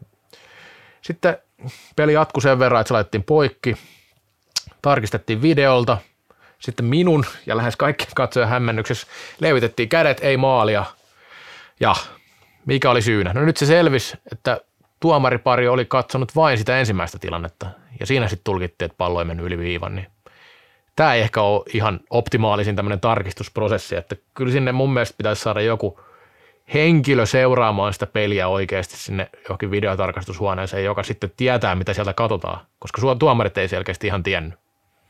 Ne niin kuin MM-kisat ja MM-finaali, kohtuullinen on niin kuin pano, panos, että et, superfinaaleissa oli käytössä ja siellä taisi Rainer Ehro istuu VHS-kasettien äärellä ja katsoo niitä maaleja. Muistaakseni itse asiassa taisi olla naisten ensimmäinen superfinaali, ihan niin kuin ottelu alkuhetkiä vielä heti, heti siinä mun mielestä aika ottelu alkupuolella mentiin videoille ja en, en muista edes kumpi siinä oli päätös, mutta, mutta silloin mun mielestä tuntui, että tämä prosessi meni just niin kuin kuuluu, homma toimi. Tässä kestikin vielä ihan tolkuttoman kauan, että sitä päätöstä viisi minuuttia etittiin ja katsottiin ja en mä tiedä mitä nauhuria siellä kelailtiin, mutta – lopulta sitten suomalaistuomarit tosiaan levitti käteensä ja no siitä tietysti, tämä mun viikon posi, mutta ei ollut kaukana, oli ihan sen topissa, että kyllä niin kuin suomalaiset Tom Kirjonen ja Jyrki Sirkka, nehän pääsi isosti niin kuin Ruotsin lehdistö oli Sportbladet, Expressen, kaikissa oli poikien nimet siellä, että tota, pojat breikkas. Joo, se aiheutti vissiin sen verran hämmennystä sitten tuomariparissa, että seuraava, ei nyt seuraava tilanne, mutta joka aika myöhemmin, niin kun ruotsalaiset lauko ei lähellekään maalia laukaukseen nosti kädet pilmaan, niin sekin tarkistettiin videolta, mutta tota, niin, siinä niin kuin, se ei mennyt ihan nappiin. Ja toi videohomma, niin kun sitä ei moni, kovin monessa ole käytössä salibändissä kuin mikä kovin monessa pelissä, niin kyllä siihen nyt joku järkevä sapluuna pitäisi keksiä. Että jos ei nyt finaaliin saada jotain katsoa niitä VHS-videoita sinne yläkertaan, niin on se nyt kumma juttu, että tota, niin kannattaako sitä sitten ylläpitää koko systeemiä siinä vaiheessa? Joo, tässä ei nime, missään nimessä saa pelkästään tuomari pari heittää, ei, heittää ei bussia alle. Että kyllä tässä äh, jotenkin tuli sellainen kuva, että tämä, tämä prosessi ei ole niin kuin ihan, ihan mietitty eikä sitä ei ole viilattu eikä sitä opetettu ja jotenkin nämä niin kuin loppulausunnotkin on sitten tätä, tätä IFF-tasoa jälleen kerran legendaarinen, legendaarista niin kuin he, heidän jarkonia, että prosessi, prosessi meni niin kuin kuuluu, mutta ei kuitenkaan ihan sitten niin kuin maaliin asti. Ja oli tainnut vielä kyselläkin, että mikä siinä ei mennyt, niin ei lisättävää. Joo, ei kai tuosta enää, enää voi hirveästi mitään lisätä. Toivottavasti, jos näitä jatketaan, näitä videosysteemejä tai jatketaankin, niin sitten pistetään se koko systeemi kuntoon ja sillä että niiden tuomareiden itse tarvii arpoa sitä, että mikä kohta sieltä pitää katsoa. Ei meilläkään ole kyllä tähän lisättävää. Laitetaan nauhurit kiinni ja kolmatta erää kohti. Kallokääst. ikuisesti nuori. Niin kuin salibändikin. Pumpataan kolmatta erää käyntiin. Jälleen kerran pääkallon luototoimittaja Jaakko Tiira painanut hyvän, hyvän tekstin tuonne pääkalloon. Miksi salibändiliigassa ei pelaa muiden, maid, muiden kärkimaiden huippuja? Ja tässä oli ansiokkaasti haastateltu muun muassa klassikin Passo Peltola ja eräviikinkien Joonas Naavaa ja lähdetään vähän perkaa, että miksi tosiaan näitä ulkomaalaisia on tässä vuosikymmenien varrella, niin niitä on ollut äärimmäisen vähän ja vielä vähemmän sitten niitä onnistumistarinoita, niistä vähistäkin tarinoista. Tässähän sitä on avattu ihan hyvin, hyvinkin, ainakin osiltaan. Tota, no kustannusasia on yksi, mutta tässähän vakuutellaan, että se kustannus ei ehkä ole, ole, ole se iso homma, mutta kustannuksessa on kuitenkin se, että, että, että onko se kuinka pitkäaikainen sijoitus sitten, jos niitä kustannuksia tulee se pelaaja. Jos se tulee yhdeksi kaudeksi jauhaan, niin se vie sitten joltain pelipaikaa aina ja onko sitten pitkällä tähtäimellä kannattava sijoitus, sitä voi miettiä. Niin tosiaan tässä, tässä ehkä vähän hämärtyy sillä tavalla, että puhutaan ehkä just siitä rahallisesta resurssista, että se ei välttämättä, välttämättä ole niin iso ero, mutta sitten ehkä se muuten on aika työläs, että onhan sekin joku resurssi. Kyllä. Resurssi se myös, että siihen on niinku käytettävä aivan eri tavalla aikaa siihen ulkomaalaispelaajan, että, että otetaan selvää siitä ja jos hänelle pitää hankkia jotain työtä, opiskelua, niin kuin paljon enemmän joudut auttaa asunnon tämmöisten asioiden kanssa kuin suomalaista pelaajaa. Pelaaja, mutta niin kun otit kiinni, niin totta kai sellainen ulkomaalainen pelaaja, niin se on lähtökohtaisesti, se ei, se ei välttämättä ole niin kovin monen kauden investointi. Et siinä on aina, harvoin tehdään sitten kovin pitkää sopimusta, siinä on varmasti molempien ajatusmalli, että toinen tulee katsoa, että viihdynkö mä tuolla Suomessa ja joukkueellekin tuommoinen ulkomaalaispelaaja, ainakin kun historia vielä näyttää, niin ne on ollut tietynlaisia riskihankintoja ja aika harva onnistunut. Ja siinä mielessä, siinä mielessä jos näen, niin kuin, että lähdetään ulkomaalaispelaajaa hankkimaan, niin sen täytyy olla kyllä selkeästi sellainen, niin otit kiinni täsmähankinta, että oletetaan, että seuralla X on vaikka ma- mahdollisuus, selkeä mahdollisuus haastaa tai voittaa mestaruus, mestaruus, mutta siitä puuttuu yksi, kaksi palikkaa ja niitä ei tahdo löytyä Suomesta. Ja niitä saappaita ei pysty mikään niin oma, oman tuotannon juniori täyttämään, niin siinä vaiheessa katseet käännetään ulkomaille, ollaan valmiit satsaa siihen, että sieltä tulee tämä, tämä palikka täytetään pelaajalle, joka ei välttämättä siitä ole sen yhden kauden niin. joukkueessa. Kyllä ja sitten justiin ehkä niin kuin sitten ulkomaalaisen kannalta Suomi, onko sijainniltaan ja kaikilta muilta, muilta kulttuurieroiltaan niin kuin houkuttelevin kohde Euroopassa, niin sitä voi miettiä. Että... No ei varma, va- varmasti tietenkään ja tämä ei ole halpa. Ei. Tämä ei ole halpa maa, tämä on vähän täällä pussin pohjalla ja sitten on vielä se, että täällä ei ole ollut paljon ulkomaalaisia ja ne vähätkään ei ole onnistunut. Et, et, ei ole sellaisia tarinoita, että hei, et no tsekkiläisiä olisi onnistunut täällä useina vuotena, moni onnistunut, niin kyllä se ruokki sielläkin, että hei, että sinne kannattaa mennä, että siellä, siellä on hyvät mahdollisuudet onnistua. Ja tämän nosti oikeastaan tämän ehkä jutun ulkopuolelta, että vaikka Suomessa varmasti, jos se salibändi liikaa on niin kuin maailman paras, niin sitten se on vähintään toisiksi paras sarja, paras sarja, mutta ei tämän sarjan, voisiko sanoa, nyt sanoa brändi ole tällä hetkellä – sellainen mun mielestä myöskään, mikä houkuttelisi. Että kyllä noi pelaajat ö, seuraa sosiaalista mediaa, seuraa nettisivuja, seuraa näitä highlightsia, videopätkiä, käy varmaan pääkallon sivuillakin, teilläkin varmaan ulkomaalta tulee jonkun verran liikennettä, niin kyllä ne käy katsoa noita maaliklippejä, jos ne näkee, niin kuin, että hei, tämä pääsarjaa, pelataan salibändiliikaa ja tuolla näkyy vähän koritaustaa ja tämä on kuvattu polven korkeudelta ja tähän näyttää niin kuin aivan niin kuin hirveältä paskalta, niin kyllä ky, mä, mä sanoin, että silläkin on tietynlainen vaikutuksensa sinne, että et sitten kun se katsoo Superliiga, Ruotsin Superliigan tota noin, lähetyksiä, niin se näyttää jo ihan eri, erilaiselta, että katsomot on täynnä ja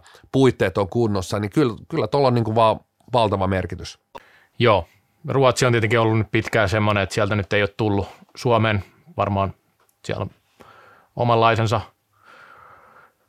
kulttuuri tuossa pelaamisessa ylipäänsä ja sitten koetaan varmasti, että se oma sarja on kova tasoisin sarja, mitä on. Ja sitten jos ei nyt oikeasti, niin miten niin kuin hakisiko Suomesta sitten vauhtia vai mitä, et en tiedä, niin kuin rahan perässähän moni, rahan, rahan perässähän moni on ollut niin kuin lähtenyt Sveitsiin. Mä meinaan siis sitä, että jos et saa ihan huipputasoa, niin onko Suomi sitten oikea, oikea suunta siinä vaiheessa hakemaan niin kuin semmoista niin sanottua vauhtia, koska kyllä ne niin kuin aika tasoisia sarjoja on, että ei ole niin kuin semmoista syytä mun mielestä siihen kumminkaan, kumminkaan että et, tota niin, Suomen, Suomen ja Ruotsin sarjat on varmasti sillä monella tavalla tasaisia, että sitten niin kuin mikä siinä houkuttaisi sen päälle, niin ehkä just joku raha voisi olla semmoinen, mutta sitä nyt ei hirveästi ole tarjolla ja hirveän monille, että se on tietenkin ongelma siinä. Joo, käsittääkseni tässäkin jutussa taisi Passo Peltola, että nyt, nyt juuri ei ole ollut kontakteja Ruotsissa, on mä itse kuullut vähän, vähän eri, eri tota noin, tietysti, että taisi todeta tässä, että ei ole neuvoteltu, tietysti missä menee neuvottelu ja kysyt, kysytty kiinnostusta, missä menee aina raja, raja tässä, tässä, mutta kyllä mä oon kuullut myöskin, että kyllä nämä Suomen huippuseurat on ruotsalaisia huippuja ja maajoukkuetason pelaajia kyselleet, mutta kyllä se hintalappu sitten lopulta on ollut niin kuin liian kova. Liian kova ja sitten täytyy muistaa, että, että ruotsalaisen on kuitenkin ehkä se piirun vaikeampi, vaikeampi ainakin, mitä historia ja muutkin lajit huomioon ottaa, niin on ollut vähän vaikeampi sopeutua Suomeen kuin toisinpäin. Joo, kyllä. Se on ihan, sitä, sitä ei kannata väheksyä myös ajatuksena taustalla, että – että Ruotsista Suomeen se ei ole ollut niin helppo tie välttämättä aina, aina sitten. Ja sit se, että työpaikat, muut, tässä artikkelissa puhuttiin siitäkin, että Sveitsissä on niin erikseen henkilöt, jotka hommaa niitä ulkomaalaisen, niin mä en osaa sanoa ihan varmaksi, nyt tämä nyt on mutta Suomesta, Suomesta ulkomaalaisen niin työpaikan saaminen niin voi olla vähän hankalampaa sitten, ehkä jollain tavalla, jos ei siihen varsinkaan pystytä valjastaa hirveästi resursseja suomalaisittain ruotsalaisiakin on ja muitakin toki ollut, ollut Suomessa. Ja otetaan, otetaan ääneen pääsee ensimmäistä kertaa myös näissä erissä mukaan. Tuottaja Tiiainen, tuottaja Tiiainen. Ja mies on kuitenkin jo 90-luvulla reikäpallon perässä juossut. Ja, ja ensimmäisiä ruotsalaisia tuli silloin jo. Oikeastaan aika hauskaa, että silloin niin tuli huippupelhaajia.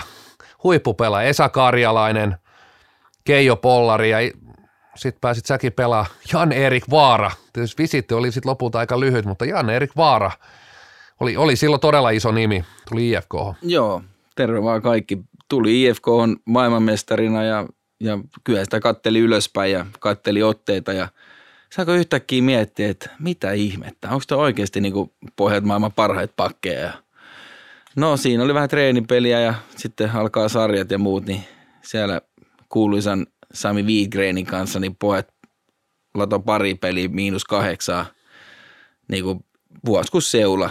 No Samikin on puhunut, että oli aika vaikea, jotenkin ei löytynyt sitä kemiaa yhtään, mutta jotenkin näytti aika vaikeaa, että, että onko se sitten, miksi Suomeen ei tulla, niin voiko se olla sitten jotenkin tämä on vaikea sopeutua tähän niin kuin taktisiin puoliin ja muihin. En tiedä, onko tämä ollut vähän edellä kuitenkin aina kaikkeen, niin niin, tuntuu. Mä muistan, mä muistan nimittäin pelaneeni tuolla kaudella IFKta vastaan ja siellä oli kuuluisa Jan-Erik Varja. Itse, itse kannoin SPS Porin pelinuttua. Ja kyllä mekin katsottiin, että niin kuin mies ei pääse, niin kuin me oltiin nousia joukkueen ja mies ei pääse niin kuin kenestäkään ohi päinvastoin. Aivan tuntuu, että on niin kuin jokaisessa karvaustilanteessa ihan, että ei ollut selkeästi. Silloin tietysti ruotsalainen salibändi oli hyvin kyttäävää, kyttäävää, jos niin kuin vieläkin pelitavat on ne ei ole niin selkeästi tietenkään enää, mutta kyllä se, kyllä mä sanoin, että kun tuot ruotsalainen puolustaja tuotaisiin tuonne liikaa ja siihen laitetaan se SPV-pyörämyrsky, niin kyllä monella olisi hetki aikaa, että mitäs, mitäs täällä tapahtuu, että ei Ruotsissa pelata niin kuin liikin mainkaan tuollaista salibändiä ja vähän samanlainen fiilis jäi silloin Jan-Erik Vaarasta, että, että, että täällähän tullaan niin kuin pallo ottaa mut poieskin. Joo, ei riittänyt jalka eikä riittänyt kondis eikä lopulta riittänyt pääkä sitten niin kuin se huomasi, että suomalaiset on kuitenkin niin erilainen mentaliteetti. Ja länsinaapuri länsinaapuri jotenkin siinä ei sitten hyvä jätkä oli Tähkän kanssa eniten pyöri, kun se oli niinku tuttu tuolta ma- maajengeista ja muuta, mutta sitten ne joulu, niin Janne pakkas laukkuseen takaisin Ruotsiin. Suomen mestari kuitenkin. Kyllä, sai mitali. Tai en tiedä, onko saanut mitalia, mutta ainakin niin. on nimi, nimi, on listassa. Kyllä. Mutta siis niin kuin näin ylipäänsä niin viime vuosina tästä kun puhutaan, sä puhut niin kuin 20 vuoden takaisista jutuista pää, pääosia. Silloin oli ruotsalaispelaajia, sitten aika vähän ollut, oli nämä nuoret ruotsalaiset klassikissa kävi silloin ja siitähän tuli pannukakku ja siitähän Passo vähän tuossa kertokin, että eivät olleet sitten ihan ehkä valmiita pelaamaan samalla tavalla kuin Suomessa samanikäiset pelaajat. Suomessa no, nostaa vähän nuorempana kumminkin tonne edustusjoukkueeseen ja pääsee, saa vastuuta. Ja tota, sitten siinä oli varmaan kulttuurierokki vaikutti ilmeisesti jonkin verran, miksei vaikuttaisikin. Sitten taas niin muita, on ollut näitä Sveitsi, Tsekki, maajoukkuetasoja ja semmoisia, jotka ei maajoukkueessakaan. Ja Thomas Latki tulee mieleen, tsekki pelaaja, David Rytys, Kyllä. jonka kanssa itsekin sitten pelasi, pelasi puoli kautta samaan, samaan aikaan. Samaan aikaan vähän sieltä 2000-luvun alusta muistaa semmoisia vähän pidempiaikaisia Jan Roberus, öö, oliko Kanersissa? Vai menikö silloin GKV, niin Kaners, Kanersi oli, tulee, tulee mieleen. Ja Ruotsista. IFK oli myös yhdellä kauden maalivahtina, Greger Andersson osoittautui täydeksi flopiksi, että et kyllä niinku, niitä epäonnistumistarinoita on niinku huomattavasti enemmän, että ehkä niinku ne onnistumistarinat on sitten enemmän tällaisia tultu tuolta niin kuin Crewmeans Nokialla pelannut nyt jo useamman kauden, Rain Kivi ja et, et, tämmöiset pelaajat jäänyt melkein paremmin mieleen kuin sitten just nämä niin kuin Ruotsista, Tsekistä, Sveitsistä tulleet pelaajat. Mutta eikö Tsekistä oli Jan Salesni? Sehän oli silloin 2000-luvun alussa ainakin. Oli jopa Tsekin tota, niin, maajoukkojen kapteenista jossain. Kirkkonummi Rangers. Kyllä, totta. Ales. Ales, Ales, Ales, niin. Joo, Joo mutta niin. hänkin pelasi tosiaan vain yhden, yhden kauden, mutta teki aika häijyt tehot itse asiassa 29 peliä, niin 41 tehopistettä, että hyvät, hyvät tehot paino maali per peli. Siinä, siinä mielessä, niin kuin jos ajatellaan tämän vuosikymmenen hankintoja, mitä on ollut tuolla Tepsissä ja tota, siellä oli jokunen tsekki ja taisi olla Latviasta, yksi, ja yksi veitsiläinenkin taisi olla pari vuotta sitten, niin tota, kyllä ne roolit on jäänyt kumminkin aika pieneksi sillä, että jos puhutaan niin kuin ulkomaalaisvahvistuksesta tai vahvistuksista, niin semmoinen kuva ei ole jäänyt kovinkaan monesta pelaajasta niin kuin tällä vuosikymmenellä. Että kyllä niin kuin Slatki oli KVL ihan tärkeä pelaaja, mutta semmoinen niin kuin kakkos-kolmoskenttä, maksimissaan kakkoskentän jyrää enemmänkin. Sitten näitä nyt tietenkin on ollut Krumis, hyvä esimerkki. Kyllä. Latviasta myös Raitums oli Tepsissä mun Totta. mielestä pelasi hyvin ja ihan hyvässä roolissa kohtalaisia. tulee mieleen Adrian Zimmerman teki ihan hyvät tehot, mutta siltikään ei, ei, ei ollut sellainen, sellainen. Sen muistan just, minkä nostinkin, ja Roberus, hän oli mielestäni myös Kanesin kapteeni jossain vaiheessa. Joku voi varmaan korjata, jos olen väärä. Mulla on täynnä muistikuva, että hän olisi ollut kapteeni, että toki pelasi jo sitten niin pari kautta. Mutta ei ole niin kuin, voisi ajatella, että löytyisi, löytyisi kumminkin sellaisia profiilihuippuja muista maajoukkoista esimerkiksi näin. Toki tässä nyt tulee esille se, että mitä sitten maksaa semmoinen pelaaja. Pelaaja tulee sitten mistä vaan maasta, mutta ei, niin kuin, ei, ei kyllä tule mieleen sellaista niin kuin hirveätä onnistumista tällä saralla. Ja se varmaan vaikuttaa niin molemmin päin sitten, että sieltä maasta, mistä lähdetään, niin katsotaan, että ei tuolla ole helppo ehkä menestyä ja helppo päästä isoon rooliin. Ja sitten taas niin täältä päin mietitään, että onko se sen vaiva-arvosto sitten, jos ei sieltä tulekaan sitä, mitä haetaan. Sanoisin, että suurimmassa osassa – pelaajia, jotka täällä on, täällä on pelanneet, ulkomaalaisia pelaajia, niin kyllä siellä varmasti lähtökohtaisesti ollut tietynlainen oma halu tulla. Että jopa se ensimmäinen kontakti veikkaa, että aika monella, aika monella on ollut, että pelaaja kontaktoi, että hei, haluaisin tulla Suomeen, olisiko teidän seurasta kiinnostuttu. Ja siitä ehkä lähtenyt niin kuin pallo pyörii, pyörii eteenpäin. Että taisi katsoa tuossa, itse asiassa katselin, niin kuin, tämäkin kertoo siitä, että kuinka vähän on öö,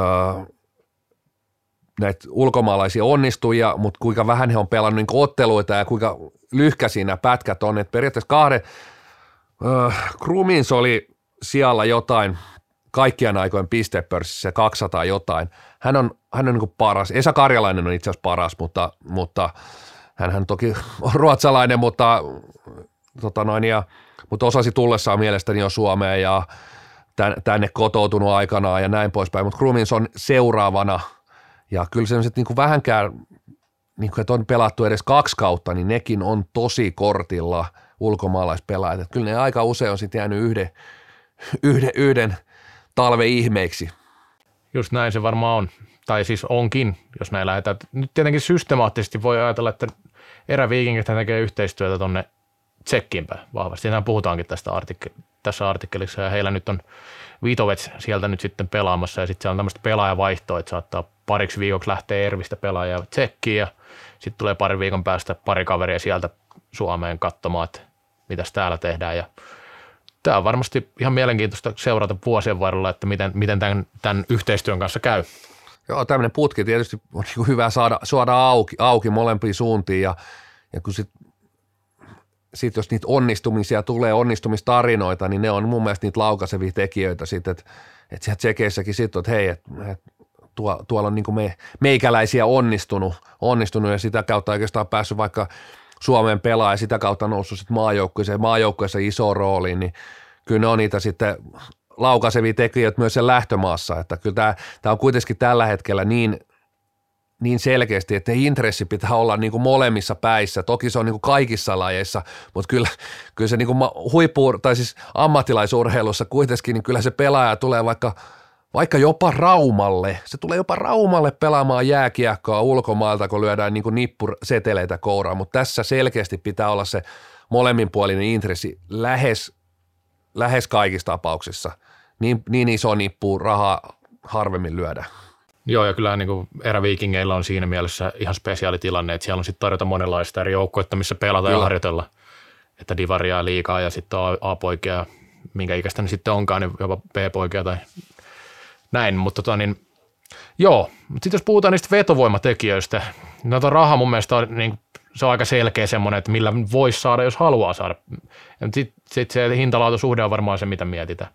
Mutta sitten sekä Peltola että Naava sanoo aika selkeästi, että Suomen sarja olisi kumminkin niin kuin se maailman kovin sarja väitteenä tässä tavalla, että Suomen niin kuin edelläkävijät pelin tasossa, että taisi olla Peltola, joka sanoi, että kahdeksan parasta, jos pistetään niin vastakkain ainakin, niin sitten Suomi niin kuin parasta joukkuetta, niin Suomi olisi edellä. Mitä mieltä te olette tästä väittämästä, että onko se näin yksilitteinen se tilanne tällä hetkellä? se on aika haastava verrata mielestäni sit top 8. No klassikko on kiistatta maailman paras, Kyllä. paras salibändin seura. Siitä ei ole nokan koputtamista tällä hetkellä. Katsotaan seuraa Champions Cupia.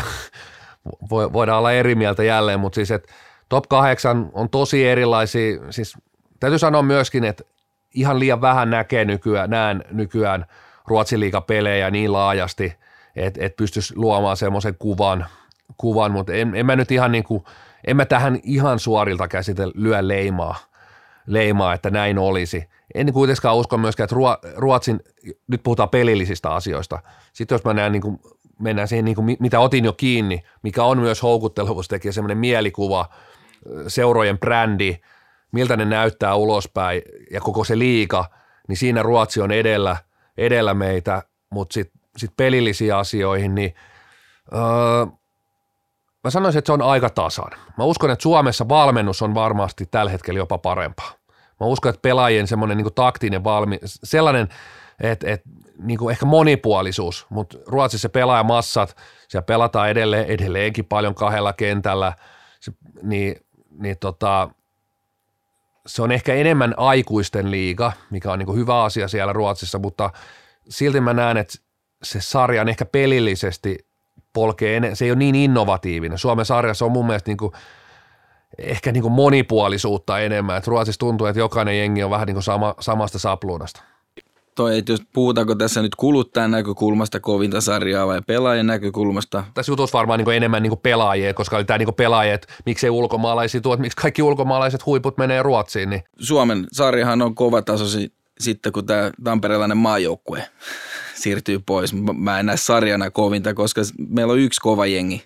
Jos olisi kolme, neljä, viisi tuommoista jengiä, niin olisi erittäin kova sarja, mutta, mutta todellakin jos Ruotsissa on tasaisempaa kuin Suomessa, niin, niin sarjana mä näkisin, että se olisi kovempi, koska ei kenelläkään mitään jakoa klassikkaa tällä hetkellä, niin kuluttajan näkökulmasta niin on varmaan mielenkiintoisempikin se sarja se Ruotsissa sitten kuin niin ja mä näen, että se, se kuluttajan näkökulma myös heijastuu niihin pelaajiin, mm. pelaajiin varsinkin kun tuolta Sekistä Sveitsistä tullaan, niin se, se vaan näyttää houkuttelevammalta myöskin se Ruotsin sarja, sarja mutta toi on, et, et, vaikea sanoa, jos siellä niin laitettaisiin molempien sarjojen kasi ja se, kasit vastakkain, seiskat vastakkain, kutoset, mä veikkaan, että se menisi aika tasan. Mulla on niin kuin, Ruotsissa ehkä, ehkä pelaajamateriaali saattaa olla pikkusen kovempi, mitä, mitä kauemmas mennään siitä niin sanotusti klassikista, eli sinne, sinne sijoille 7-8, mutta mä uskon, että taktisesti Suomessa ollaan niin kuin monipuolisempia, vähän innovatiivisempia ja niin kuin täällä, ehkä sillä tavalla mukautuvampi, vähän niin kuin sama kuin maajoukkueessa. Mutta vähän just tuntuu, että se on aina ollut, kun Suomi on ollut vähän takamatkalla, niin se valmennuksen kautta, siellä on valmentajat kehittänyt itsensä tosi paljon, jotta keksitään asioita, millä nämä jopa ylimieliset ja yli itsevarmat ruotsalaiset, jotka lain ovat keksineet ja aina olleet ylivertaisia, luoneet melkein just mutsien ja fajojen kanssa siellä niin kuin tämän pelin ja voittaneet vaikka mitä. Niin täällä on pakko olla coachien olla niin hyviä, että me tiedetään, mitä me noista – kaislajaloista saada aikaa.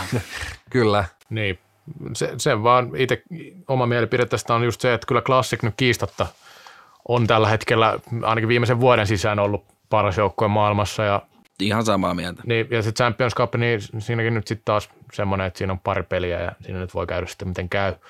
Mutta niin kyllä se niin kuin, toi kasi, kasi vertaaminen on tosi hankalaa tällä, mutta kyllähän Ruotsin niin se etu on selkeästi, että siellä on paljon enemmän pelaajamassaa myös – niin se vaikuttaa siihen yleiseen tasoon jonkin verran. Sinne sitten enemmän mennytkin Sveitsistä ja Tsekistä niitä huippuja. Toi vertaus sinänsä niin saa tuota mieltä olla, ei siinä mitään, mutta ei se niin kuin, että kumpi on kovempi, su- superliiga vai salibändiliiga, niin mun mielestä toi niin kuin Toni sanoi, että tosi hankala kysymys. Ja sitten on ainakin, että sitä kysytään. Kyllä. Mitä muuta nämä voi vastata. Ne, Kyllä, jos niin siis markkinointihan tämä on. Niin, jos ne johtaa, johtaa niin kuin joukkueita, niin pakkohan niiden on puhua, että tämä on maailman kovin liiga. Mitä muuta ne voi sanoa? Markkinoi omaa seuraansa ja myös sitä kautta tietysti salipädi liikaa, että tämä on, tämä on hyvä, hyvä paikka myös ulkomaalaiselle. Tota, otetaan vielä yksi, yksi juttu tähän. Tämä oli niin hyvä sitaatti. Herra Peltola tähän loppuun heitti pienen täky. Tämä on mun mielestä mielenkiintoinen. Pitää ehkä lukea jopa tämä koko sitaatti, koska tämä oli hauskasti sanottu. Missäköhän juhannuskoukolla on päätetty, että Ruotsin media määrittelee, kuka on maailman paras pelaaja? Sitten suomalaiset rehtorit menee tähän vielä mukaan ja hehkuttaa näitä valintoja. Sen pitäisi olla IFFn tehtävä hoitaa nämä omassa gaalassaan. Tämä on täysin käsittämätöntä, ihan puhdas ruotsalainen silmänkääntötemppu. Eli Passo tässä ottaa vahvasti kantaa siihen, että, että miksi Innebandin magasiinit saa määritellä, kuka on maailman paras pelaaja, mutta tämä väitehän nyt ei ihan itsessään pidä paikkaansa, koska Innebandin magasiinit ei sitä päätä, vaan Innebandin magasiinit kysyy toimittajilta, jotka äänestävät maailman parasta pelaajaa. Ja tämä on esimerkiksi myös jalkapallossa käytössä. Käytössä kultainen pallo on France Football-lehden, vai minkä lehden sen nykyään onkaan, mutta joka tapauksessa niin lehden, lehden kautta tulee siinäkin jalkapallotoimittajat sitä äänestää, että ei se, ei se mene ihan näin, että se lehtistä valitsee. Se, että onko tämä Innebandin magasin, kuinka laajalti he kysyy tästä asiasta, niin se on tietenkin hyvä, mitä voi kyseenalaistaa ja näin, mutta – mutta tota, muutenkin niin mä näkisin, että tässä maailman parhaan äänestyksessä niin siinä korostuu, kun meidän lajia ei voi nähdä kovin usein, kovin monessa paikassa. MM-kisat siinä näkyy vahvasti. Ja sitten taas niinä vuosina, kun ei MM-kisa, niin saattaa olla, että Ruotsin liiga korostuu, jos kysytään enemmän ruotsalaistoimittajalta. Tämä on ihan selvä juttu. Joo, on itsekin tähän aikana ottanut kiinni, että, että et kuinka, tietysti en tiedä millä pros, minkä verran siellä on ruotsalaistoimittajia, minkä verran sveitsiläisiä, minkä verran suomalaistoimittajia, et kun tätä me, ei, me emme tiedä, tätä äänestäjä, niin kuin voisiko sanoa jakaumaa, mistä maista minkäkin verran, verran että, että vain suomalaisia ja ruotsalaisia on aikojen saatossa valittu miespelaajista parhaaksi. Kohonen viisi vai kuusi kertaa ja sitten oli pitkä tauko ja nyt Eero Kosonen, Eero Kosonen sitten valittiin. Joo, ja mä nyt sillä sanoa, että tässä olisi hirveätä oikeusmurhia tapahtunut vuosien varrella, ainakaan itse muista, että olisi ollut sillä että tämä nyt meni täysin väärin tai mitään sellaista, että, että jos sellaista näkyisi, niin sitten mä olisin enemmän huolissaan tästä. No joo, ei tuolla nyt mitään ihan, kun katsoo tuota listaa, niin itse asiassa voittajia on niin kuin yllättävän vähän, vähän kuin 2005 vuodesta ainakin tämä listaus on. Se on silloin, silloin tainnut et, alkaa et, jo. Tota, aika, aika lailla samoja nimiä ja useampaan kertaan, mutta ei tuossa nyt vaikka ne on suomalaisia, ruotsalaisia ja suomalaiset tosiaan vaan kaksi Mika Kohonen ja Eero Kosonen, niin ei tuossa silti nyt ihan, ihan sellaista oikeusmurhaa mielestäni tu, tule tällä jälkikäteenkään, mutta varmasti olisi ollut niitä vuosia tuossa, että joku suomalainen olisi voinut voittaakin, mutta samaan aikaan täytyy todeta, että niin kuin otit kiinni, niin MM-kisat todella paljon korostuu tässä ja kuitenkin ne Suomen maailmanmestaruudet, niin ne on ollut kuitenkin joukkueena voitettuja mestaruuksia, mikä on niin kuin hieno juttu, mutta ei, ei varmasti kovin kaukana. Että mun mielestä Peter Kotilainen oli jonain vuonna niin äärimmäisen lähellä, lähellä voittaakin. Joo, ja on ollut suomalaiset nyt varsinkin viime vuosina siinä ihan kärkikahenoissa top 10 useampi, useampi pelaaja löytynyt. Se nyt sitten, että kuka sen voittaa näin, niin niin kuin sanoin, niin on tuossa tavallaan pointti, mutta sitten taas toisaalta, jos Magazine on siihen aikaan ollut selkeästi ainut toimija, joka on voinut tämmöisen ottaa edes hoitaakseen, 2005, kun se oli se eka, eka vuosi, niin eihän täällä Suomessa nyt ole ollut semmoista tahoakaan, eikä Suomen, en mä nyt sano sitä, että Suomestakaan pitäisi löytyä, passahan puhua, että IFFn pitäisi järjestää, että se on tietenkin yksi vaihtoehto, eikä siinä mitään, mutta en mä nyt tuossa Innebandi Magazinein systeemissä nyt ihan niin kuin hirveän iso valuvikaa näe tällä hetkellä. Joo, kyllä siinäkin on pienet riskissä, kun IFFlle jotain antaa. Eikä tästä ollut tarpeeksi taas pohjaa tuonne jatkoajalle. Mennään katsomaan, mitä brändityöryhmä ja saa aikaa siellä. Kallokääst toimii toisin kuin tulospalvelu. Sitten jatkoaika. Kiva nähdä Reo Tiainen kaivannut jälleen tuon ruutuvihkonsa esiin. Siellä on nimittäin joululahja toiveet. Tosiaan brändityöryhmä tämän viikon, tämän viikon tehtävänä oli sitten kirjoittaa pukille, joulupukille toivelahja, salibändi aiheinen toivelahja tai toiveita, turhia toiveita. Mitä se pikku pastori on sitten raapustanut sinne kirjeeseen joulupukille? Mitä on raapustanut? En mitään, mutta oon mä tänne raapustanut. Raapustanut tota niin, mitä tässä on viikko joulu just sopivasti, vai onko alle viikko jopa? Tässä vaiheessa otetaan alle. Tota, mä oon tästä niin kuin MM, naisten MM-teemasta repinyt tämän, tämän, mitä mä toivon. Ja toive lähtee, tää on niin kaikille, tämä ei ole vaan mulle nyt. Tämä on vähän tämmöinen UNICEF-tyyppinen, tämmöinen koko maailmaa syleilevä Kyllä, kyllä tämä on, tämä on just tämmöinen, niin kuin missikisoissa kysytään, niin maailman rauhaa. Joo. Mutta sitä mä en tietenkään pyydä, vaan mä pyydän, tai pyydän, toivon kaikille salibändin pelaajille koko, koko, koko vuoden kestävää flow-tilaa. Oi, oi, oi, oi. Nyt ensi vuosi lennetään oikein. Että. Siis oli varmasti positiivisin kommentti tässä podcastissa ikinä, mutta kyllä. nyt jouluaikana niin vähän herkistytään kumminkin. Ja Kyllä toi lämmittää, toi lämmittää kyllä monen, monen salibändin ihmisen sydäntä, toi floatila. No miten se, tuottaa Tiiainenkin ollut aika kilttinä tämän vuoden, ei ole paljon kritisoinut täällä ketään, niin varmaan pukkikin lahjatoiveet toteuttaa, mutta mitä siellä on? En toivo itselleni joululahjaa. Oi, nämä on kaikki tällaisia niinku, Mä oon ihan varma, että löydän kyllä toivoa itselleen, että et, et ihan hyvä, että me toivotaan jollekin muulle. Rakas joulupukki. Ei herranen aika, sä oot kirjoittanut. Toivon sinivalkoiset silmälasit kallokästin pojille, jotta näkisivät muun muassa naisten salibändimäärjoukkueen otteet positiivisemmin, niin kuin muutkin salibändi fanitoimittajat. no kiva.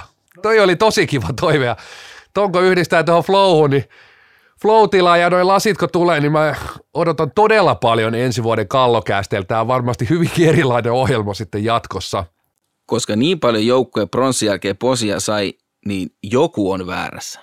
Joko te tai salibändi kansa. No niin. Tämä on totta. Tämä joku on, totta. on väärässä. No joo, itse asiassa mä lähdin ihan itselleni toivomaan, toivomaan kyllä.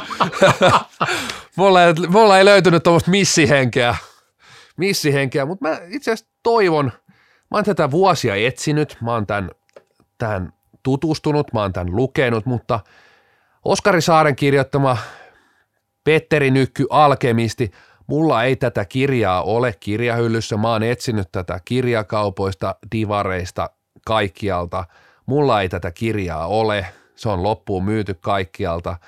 Nyt mä toivon, mä oon ollut todella kiltti, mä en ole kritisoinut, Mä en ole antanut oikeastaan ekaakaan täällä tosi monena viikkona pelkkää posia, niin mä toivon, että joulupukki pystyisi mulle tuomaan tänä jouluna Petteri Nykyn Alkemistin, että mä saisin se kirjahylly. Mulla on siinä Olli Lindholmin kaikki kolme elämänkertaa tai yö yhtiöstä kirjoitettu kirja, niin se tulisi su- siihen, siihen heti viereen se Petteri Nykyn kirja, että se olisi tosi kiva lahja. Ja nyt kun miettii, niin kun sä oot vuosia, vuosien ajan niin tehnyt niin paljon IFFn eteen ja niin paljon pitänyt niiden puolia – niin ehkä IFF pitäisi hommata sulle Kyllä, kyllä. Mutta tästä onkin niin kuin lyhyt aasisilta sitten näihin viikon posiin ja nekaan tästä IFFstä nimenomaan.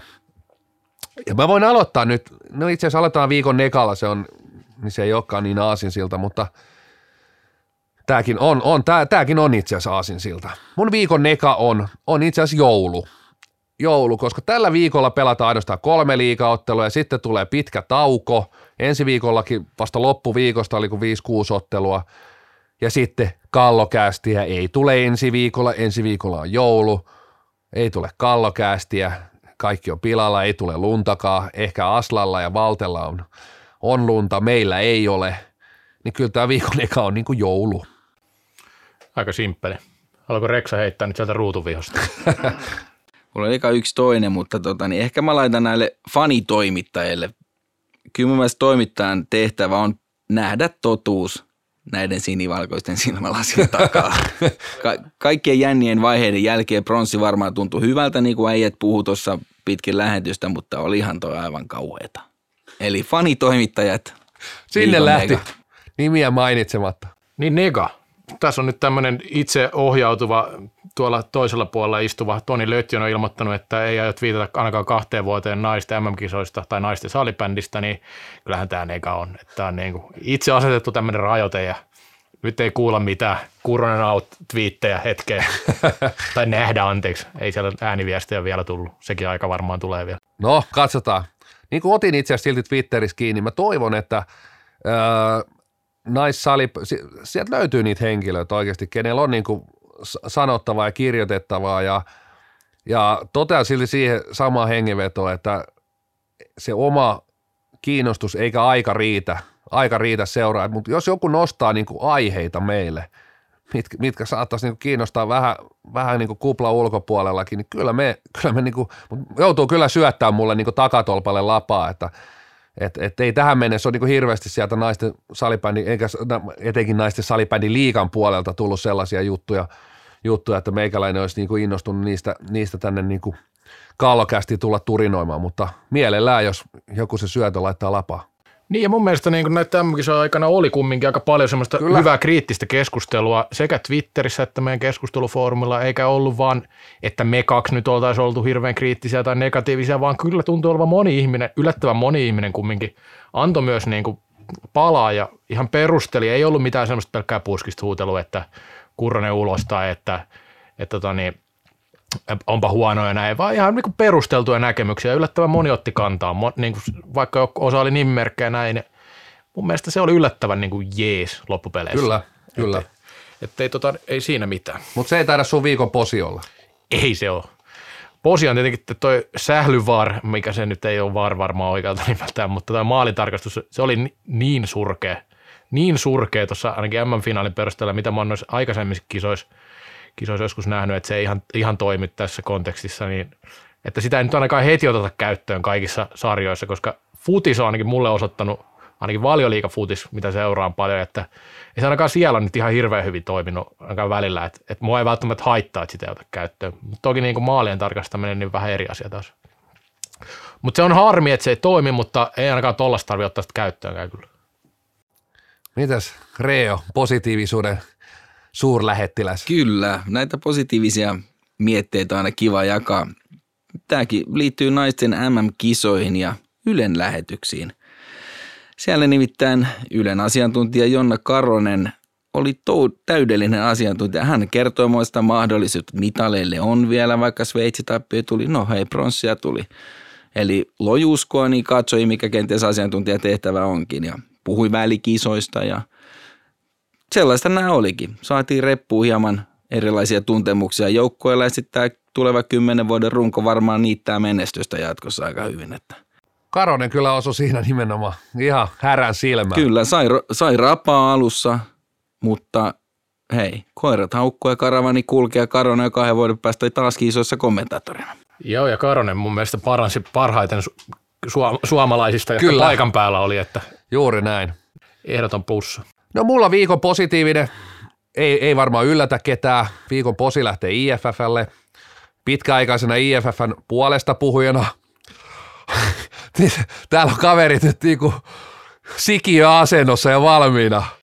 Kyllä tämä nyt vähän naurattaa kieltämättä. Pitkäaikaisena IFN puolesta puheena tosiaan tämänkin viikon posi lähtee kansainväliselle sählyliitolle ja öö, kaksi vuotta, ei vain vuosi sitten taisi olla, niin jo kyllä, Prahakisojen yhteydessä heiti, että miksi ne palkintojen jako aina ja aika monessa muussakin lajissa sinne tuodaan sen vähäpukeisia naisia niiden mitalilautasten kanssa. Sitten siihen tulee vähän, vähän pari lihavaa tota noin, miestä jakamaan ne palkinnot näille joukkueille. Siellä on taas Erikssoni, tämä 35 vuotta presidenttinä ollut säpähemmo siellä ja sitten on pari vähäpukeista tyttöä, mutta IFF oli ottanut mun asiakaspalautteen vastaan ja eikö siellä Sveitsissä Nöshätelin MM-kisoissa, niin siellähän piti sitten, nyt oltiin saatu tasa-arvo kohdilleen, tästä paljon on puhuttu tästä tasa-arvosta Suomessakin, niin nyt Nöshätelin MM-kisoissa, niin siellä lautasia piti pari mieskarkkia. Ei tosi kovin vähäpukeisesti, mutta tämä oli tosi hieno askel tasa-arvon suuntaan, että ne, ne vähäpukeiset naiset oli vaihdettu näihin mieskarkkeihin. Kiitos IFF. Siellä kuunnellaan, kuunnellaan pientä asiakasta.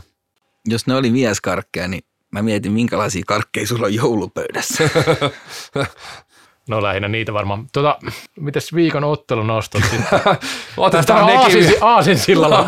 mites viikon ottelun nostot mieskarkkien jälkeen? No tietysti otteluita on tällä viikolla äärimmäisen vähän, mutta kyllä mun niin kuin ehdoton mielenkiintoinen, että öö, maailman paras salibändiseura Tampereen Classic nähdään Nikkilän moni. Paljon puhutussa, ehkä varmaan tämän kauden puhutuin salibändiareena Nikkilän monitoimihalli ja se koritausta. Ja Classic on käynyt monessa paikassa pelaamassa. On Singaporet, on, on Mikkelit, Ideaparkit, vaikka missä ei nyt tämä joukkue saa tämmöisen kokemuksen, pääsee sinne Nikkilän monitoimihalliin. Hieno ottelu tulossa. No ehdottomasti. Kyllä siinä on kaikki klassikoainekset nyt, nyt kun asian nostit, mutta tota, no, mä haluan nostaa tietenkin liikasta tämän, tämän tota, Espoon derbyn ajattelin mennä paikan päälle myös perjantaina kello seitsemältä. Pelataan isommassa hallissa, varmaan hieno peli. Siinä on kaksi vähän eri tavalla onnistunut tällä kaudella noin joukkueet ja varmaan ihan tiukat Tasapisteissä silti. Joo, kyllä. Just, tämä onkin mielenkiintoista. Mutta tota, lähtökohdat on siihen hyvin mielenkiintoista etukäteen jo ja, ja, ja pelataan metroareenalla. Ehkä sinne löytää jengiäkin ihan hyvin. Kumminkin Espoon paikallispeli. Pakko nostaa tämä vielä, sori tässä ei se nyt haittaa, vaikka se on kaksi. Kyllähän tota, niin perjantaille osuu myös toinen hieno peli, nimittäin Suomen kapin puolivälierä SPV Classic. Siinä on mun mielestä aika hyvä kahina myös. Mutta ei sen enempää ehkä ottelunostoista, ellei Reksalla jotain lätkäpeliä heittää. Jokeri TFK vuodelta. Joo, nyt voidaan lopettaa. Nyt voidaan kyllä lopettaa. Hei, ensi viikolla ei kallakästi ja sitten vuodenvaihteen jälkeen jatketaan flow-tilassa – Hyvää joulua, uutta vuotta. Moi moi. Hyvää joulua, hyvää uutta vuotta.